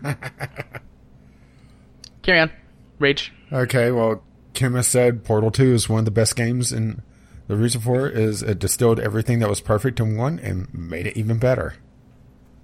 And I can agree with it too. And uh, Groove uh, co- uh, chimes in from the crate. I think uh, Witcher 3 really earns this award. Although Witcher 2 is uh, a really strong game story wise, it lacks some game mechanics. And Witcher 3 simply improves game mechanics a lot. It uh, creates a wonderful story, which perfect, which ties perfectly into the already built world from the books in, in Witcher 1 and Witcher 2. Also, CD Projekt Red got uh, a good DLC policy for The Witcher, as their DLCs would fall uh, be more of a full price game from another publisher. And I'm just uh, kind of paraphrasing because he starts uh, bashing on uh, No Man's Sky, and that's our thing. and that's all for the question of the week. And really, all the tweets we had was uh, "Be cool, trust me." Uh, uh, you're lucky that you only watched the first two seasons of Battlestar. And I nearly missed him tweeting that because uh, he did that in the middle of Kyle just uh, spewing about Dark Souls. Yeah, I kind of disagree with it. I think, But- yeah, uh, there are, I think four seasons. I have, yeah, I think so. Yeah, I have a policy of ending series where I like them to end, and I think I liked really season three. Season four started as a bit of a drag, and then there was I don't want to spoil anything, but there was a point where it and uh, they have done exactly what the series was all about and the screen fades to black i think okay that is a perfect ending for this series and then i notice 10 minutes left to an episode 6 episodes more well, Just- fuck. just Yeah, I hate turn uh, shows do delete it that. fr- delete it from the disk never thought about it again That's one of the main reasons that Breaking Bad is one of my favorite TV shows of all time. Not only is it great, but like they had a story, they stuck to it, it didn't outstay its welcome. i didn't watch season 5 Season 5 was very good. i It- Honestly, it starts out a little rough, but by the end of the season, it's uh, perfect. I think Perfect way to end that show. Season four finally wrapped everything perfectly. There was just one of, well, more, many people think of it as just the last couple seconds. There is a, I would say, opening, but I don't really need anything explained about it. I just think it's in character. I just have to say that I'm surprised in all of that crazy sci-fi rambling stuff that we had the other, the other week. Nobody ever brought up Firefly. Uh, I think Kyle must Is have it- missed it because Yeah. he would. Yeah, there go- was Firefly it. brought up at some Was point. there? Or I, Yeah. I was just Yeah. assuming it was Yeah, it kind was of a very given. brief, and and then everybody. Fox came, just uh, rating. Then Fox came in and just de- deleted it. You know. oh, okay. I Well, was I mean, Well, well, well, see, the problem the problem was that uh, the tweet was out of order. Oh, yeah. The way Uh, Twitter handles conversation is a little weird. Uh, actually, I was making fun of how Fox originally ran Firefly completely out of order. Yeah, I yeah. know. But, But Twitter, yeah, also, Twitter does also, sucks about uh, handling uh, long threads. I mean, Kyle kind of illustrated it this week. Did, and uh, let's see, and the only other tweets we had was uh, Kim is perking Ghost Shark over Star Wars again. We can Nothing but roleplay the brother. conversation if you want. There are. Yeah, we're good, man. You don't. You don't have to do that. It's fine. Okay. Uh, the other thing I was wondering, did anybody has anybody ever watched Babylon Five? I have. The, that uh, it wasn't on my radar when it originally came out, and It wasn't just, either. I, I haven't uh, gone back and watched it. I mean, we briefly discussed Babylon 5 last week. I, I brought it up and talked about it for a minute, but Rach hadn't seen it, so we didn't stay on it. I I I, I tried really getting think- into it, and I watched like a season of it, and then it disappeared off of Netflix, and I haven't been able to find it ever since. So, Um, and I'm and I'm not that much of a pirate, so if you want to watch it, I'll I can rip it and send it to you. My mom has all five seasons on DVD. She really likes Babylon 5. It doesn't hold up super well. I mean, the storyline is great, but since it came out in like the early to mid 90s, it's Yeah. really dated looking. But if you can get past that, the storylines are great. I have to say though that you might want to stop at season four. The show was originally designed to be five seasons long, but then they cut it to four. So five seasons worth of story happens in four seasons, and then they were like, actually, the ratings were really good on the fourth season, so let's have that fifth season again. yeah. And so the fifth season is way different than the rest of the show. Um, so Yeah, this is uh, basically why I. Many people, when they see news uh, t- uh, of the type popular TV series gets three more seasons confirmed, I really don't like that because that means Yeah. they will drag on. Uh, it's, it's one reason I like like British TV. You know, they with this, with most exception with a few exceptions like you know Doctor Who, but even Yeah, it's kind uh, of different. You know, Yeah, most uh, of the time they well, have it I set. just finished well timeline. the uh, latest season of Sherlock, and uh, it oh fuck, feel- Sherlock was so bad. uh, it feels like they forgot what Sherlock was originally about, uh, especially this last season. Kim, the my sister-in-law would fight you. She loves Uh, Sherlock. uh, well, Who would fight I'm me? not. I'm not saying it's terrible. It's just the thing is that it's. I don't like it. I uh, think it's it's not dumb. what it it, was should have terrible. been. Third season was absolute dog shit. They literally had a fan service episode when they discussed different when the Yeah, Uh, yeah. Okay, I'll give you that much. That one. I wanted to when the gouge my Sherlock eyes out when fan I watched club one episode. discussed different theories about But- how he faked his suicide, and the Sherlock said, "Yeah, whatever." I'm not going to give you the truth, which means Yeah. the entire episode was a gigantic waste of time. Then in the final, the season I finale, think I've they bring Kim. up oh god, now we got him. Okay. Also, who was supposed to fight me? Because I'm my sister-in-law. Just bring her. Sherlock is her favorite show in the whole world. No. Just, Well, it and Doctor Who. It's a pretty close tie between the two of them. Yeah. So in other words, Uh, Moffat got it. Yeah. Also, who recommended to me Expanse? Was it you, Ghost, or Groove? Expanse? No, not me. Uh, There's might have been Jared. Wasn't me. I don't know what you're talking about. I don't even know what Expanse is. The Expanse. Somebody, I I, thought it was on a podcast. I think no, Let's it was blame the response. If it's not you, Ghost, then it's Groove. I always get the G's con- confused. Might have been Groove then. Yeah, I don't know. I've seen Well, stuff remember, about it. I just never voice is around to it. muffled from being stuck in a crate.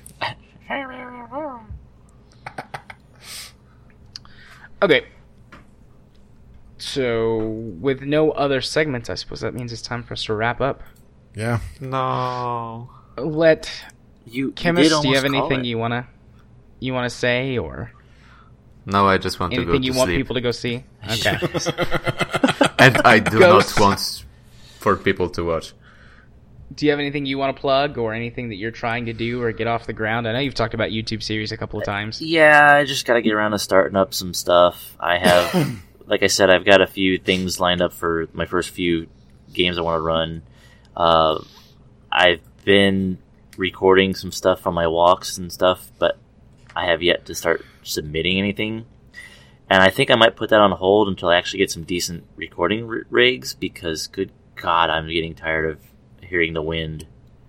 Yeah. my uh, recordings. oh, yeah, if you're going to be out hobbling around, you definitely want a windscreen because oh, Well, so that goes back to my issue of I should have been paid by now from the military for you know the GI Bill and stuff, but they sent it to the wrong bank. So sure I'm they did. I'm the waiting. wrong bank. I'm waiting for them to fix it and send me the money. I mean, I'm gonna get it. It's just gonna be a couple weeks behind. But first thing I'm gonna be getting is a bunch of stuff from Amazon. And it's gonna include a vi- an audio recorder and a lapel mic with some heavy duty windscreen and all that kind of stuff. So, because my phone that I was using as my audio recorder is my old HTC, which the battery is so crappy on it, I can't even get the charge anymore. So, yeah. That's the thing. So, recordings Okay. are probably going to be kind of limited until I start getting better equipment. But I gotta get that money first. Get Gotcha. That cheddar. Yeah, and YouTube, uh, people uh, don't realize just how much time it takes for YouTube stuff. Long time. Well, I'm so backed up on watching YouTube videos and all that kind of stuff. I'm like three weeks back. I'm just finally getting around to watching your uh, your PAKO simulator, you know, car simulator thing, which that was like what three, four weeks ago. Yeah, something like that. I, Yeah. I actually skipped a week of uh, Sunday Sampler just because uh, r- recorded, looked at the uh, at the recording, and it was split into like twelve uh, different video files because of how the game was handling it- its scene changes. Ugh. And it's like, fuck it. I don't. Uh, I don't care that much about this game. I'll just talk about it on uh, VGL. Right. Okay, well, then Rage, it's time for me and you. I'll go first, as I do. Uh, on my YouTube channel, don't expect anything this week. Between the sickness and the exhaustion and my backlog and things, there, there's nothing ready to go up uh, or be scheduled right now, so don't expect nightmare. anything. If anything shows up, it'll be great. Anything other than the podcast, I should say, that'll be up. But It'll be a miracle. It'll be a miracle otherwise. Uh, so if you want to find my YouTube channel and and pray to the YouTube gods that content shows up there, you can do so by searching for gaming psychologist. I went to to get a custom URL, but they're not very cost custom. It gives me two options, and neither of them are gaming psychologists. So I just was like, screw it. So I haven't done that So in yet. other words, you so in other words, you haven't broken every single one of my annotations to you yet. No, not yet. Um, so there's that. If you want to follow me on Twitter, where I tweet about all sorts of things, there's a lot of politics here lately. Although I've gotten quite a few followers, or well, not quite a few, several new Twitter followers who are interested only in my political stuff. So that's nice. Um, but uh, Uh, you're you're only encouraging him. you can do so over. But to be fair, I do poke you every so often. You do.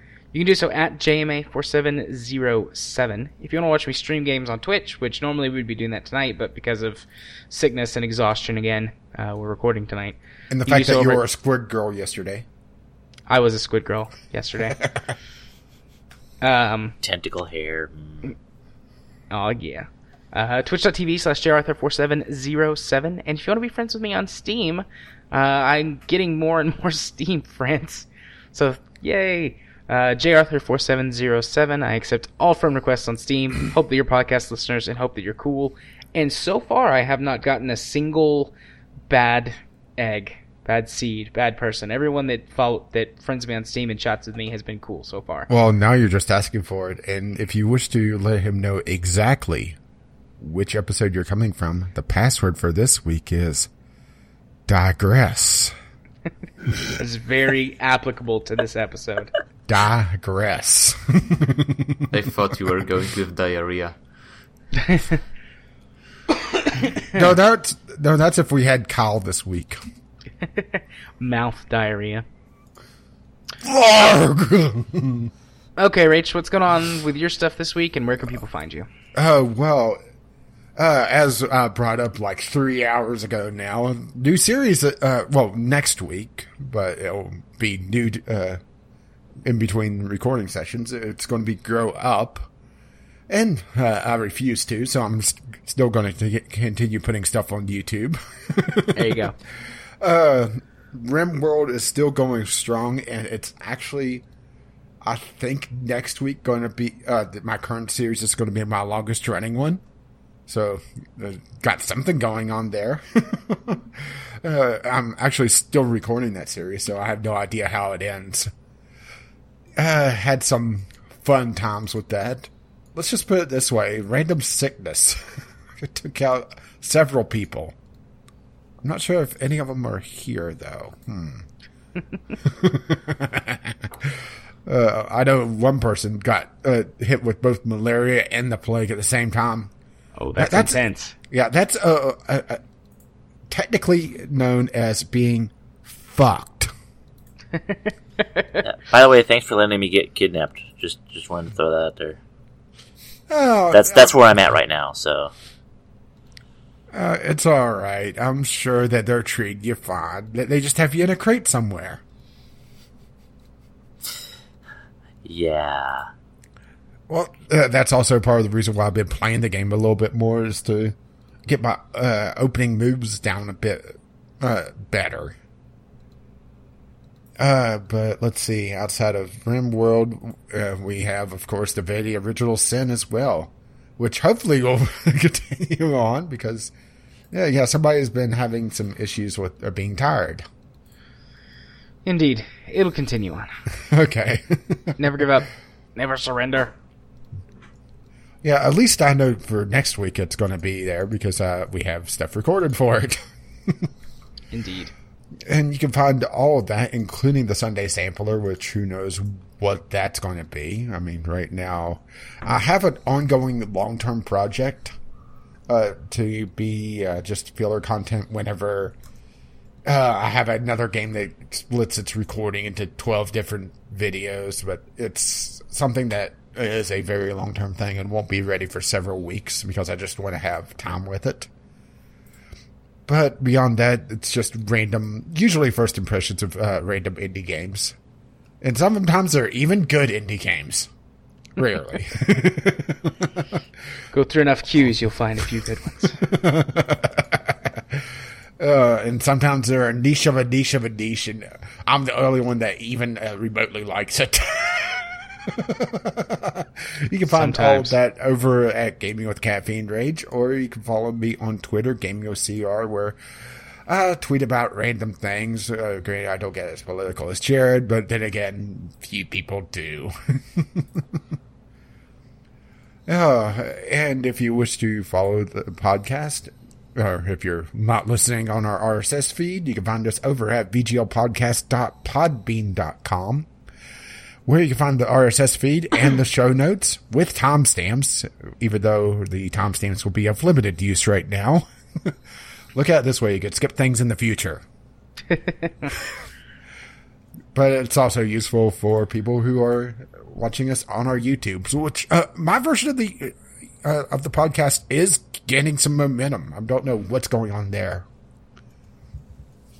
The power of uh, search engine opti- op- optimization, I guess.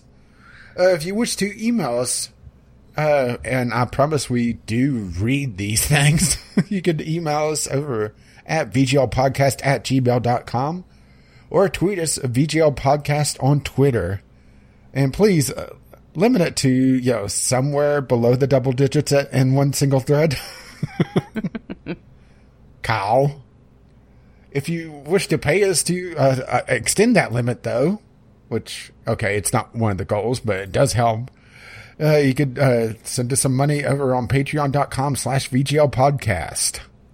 Our intro and outro music is On the Ground by Kevin MacLeod, and you can find his work at incompetech.com. And, as always, as his lovely music starts to roll across my voice. Bye bye now. Hey, look, we get music after all. Kmiss signing off. I'm dead. I'm out. Perfect. Bye bye.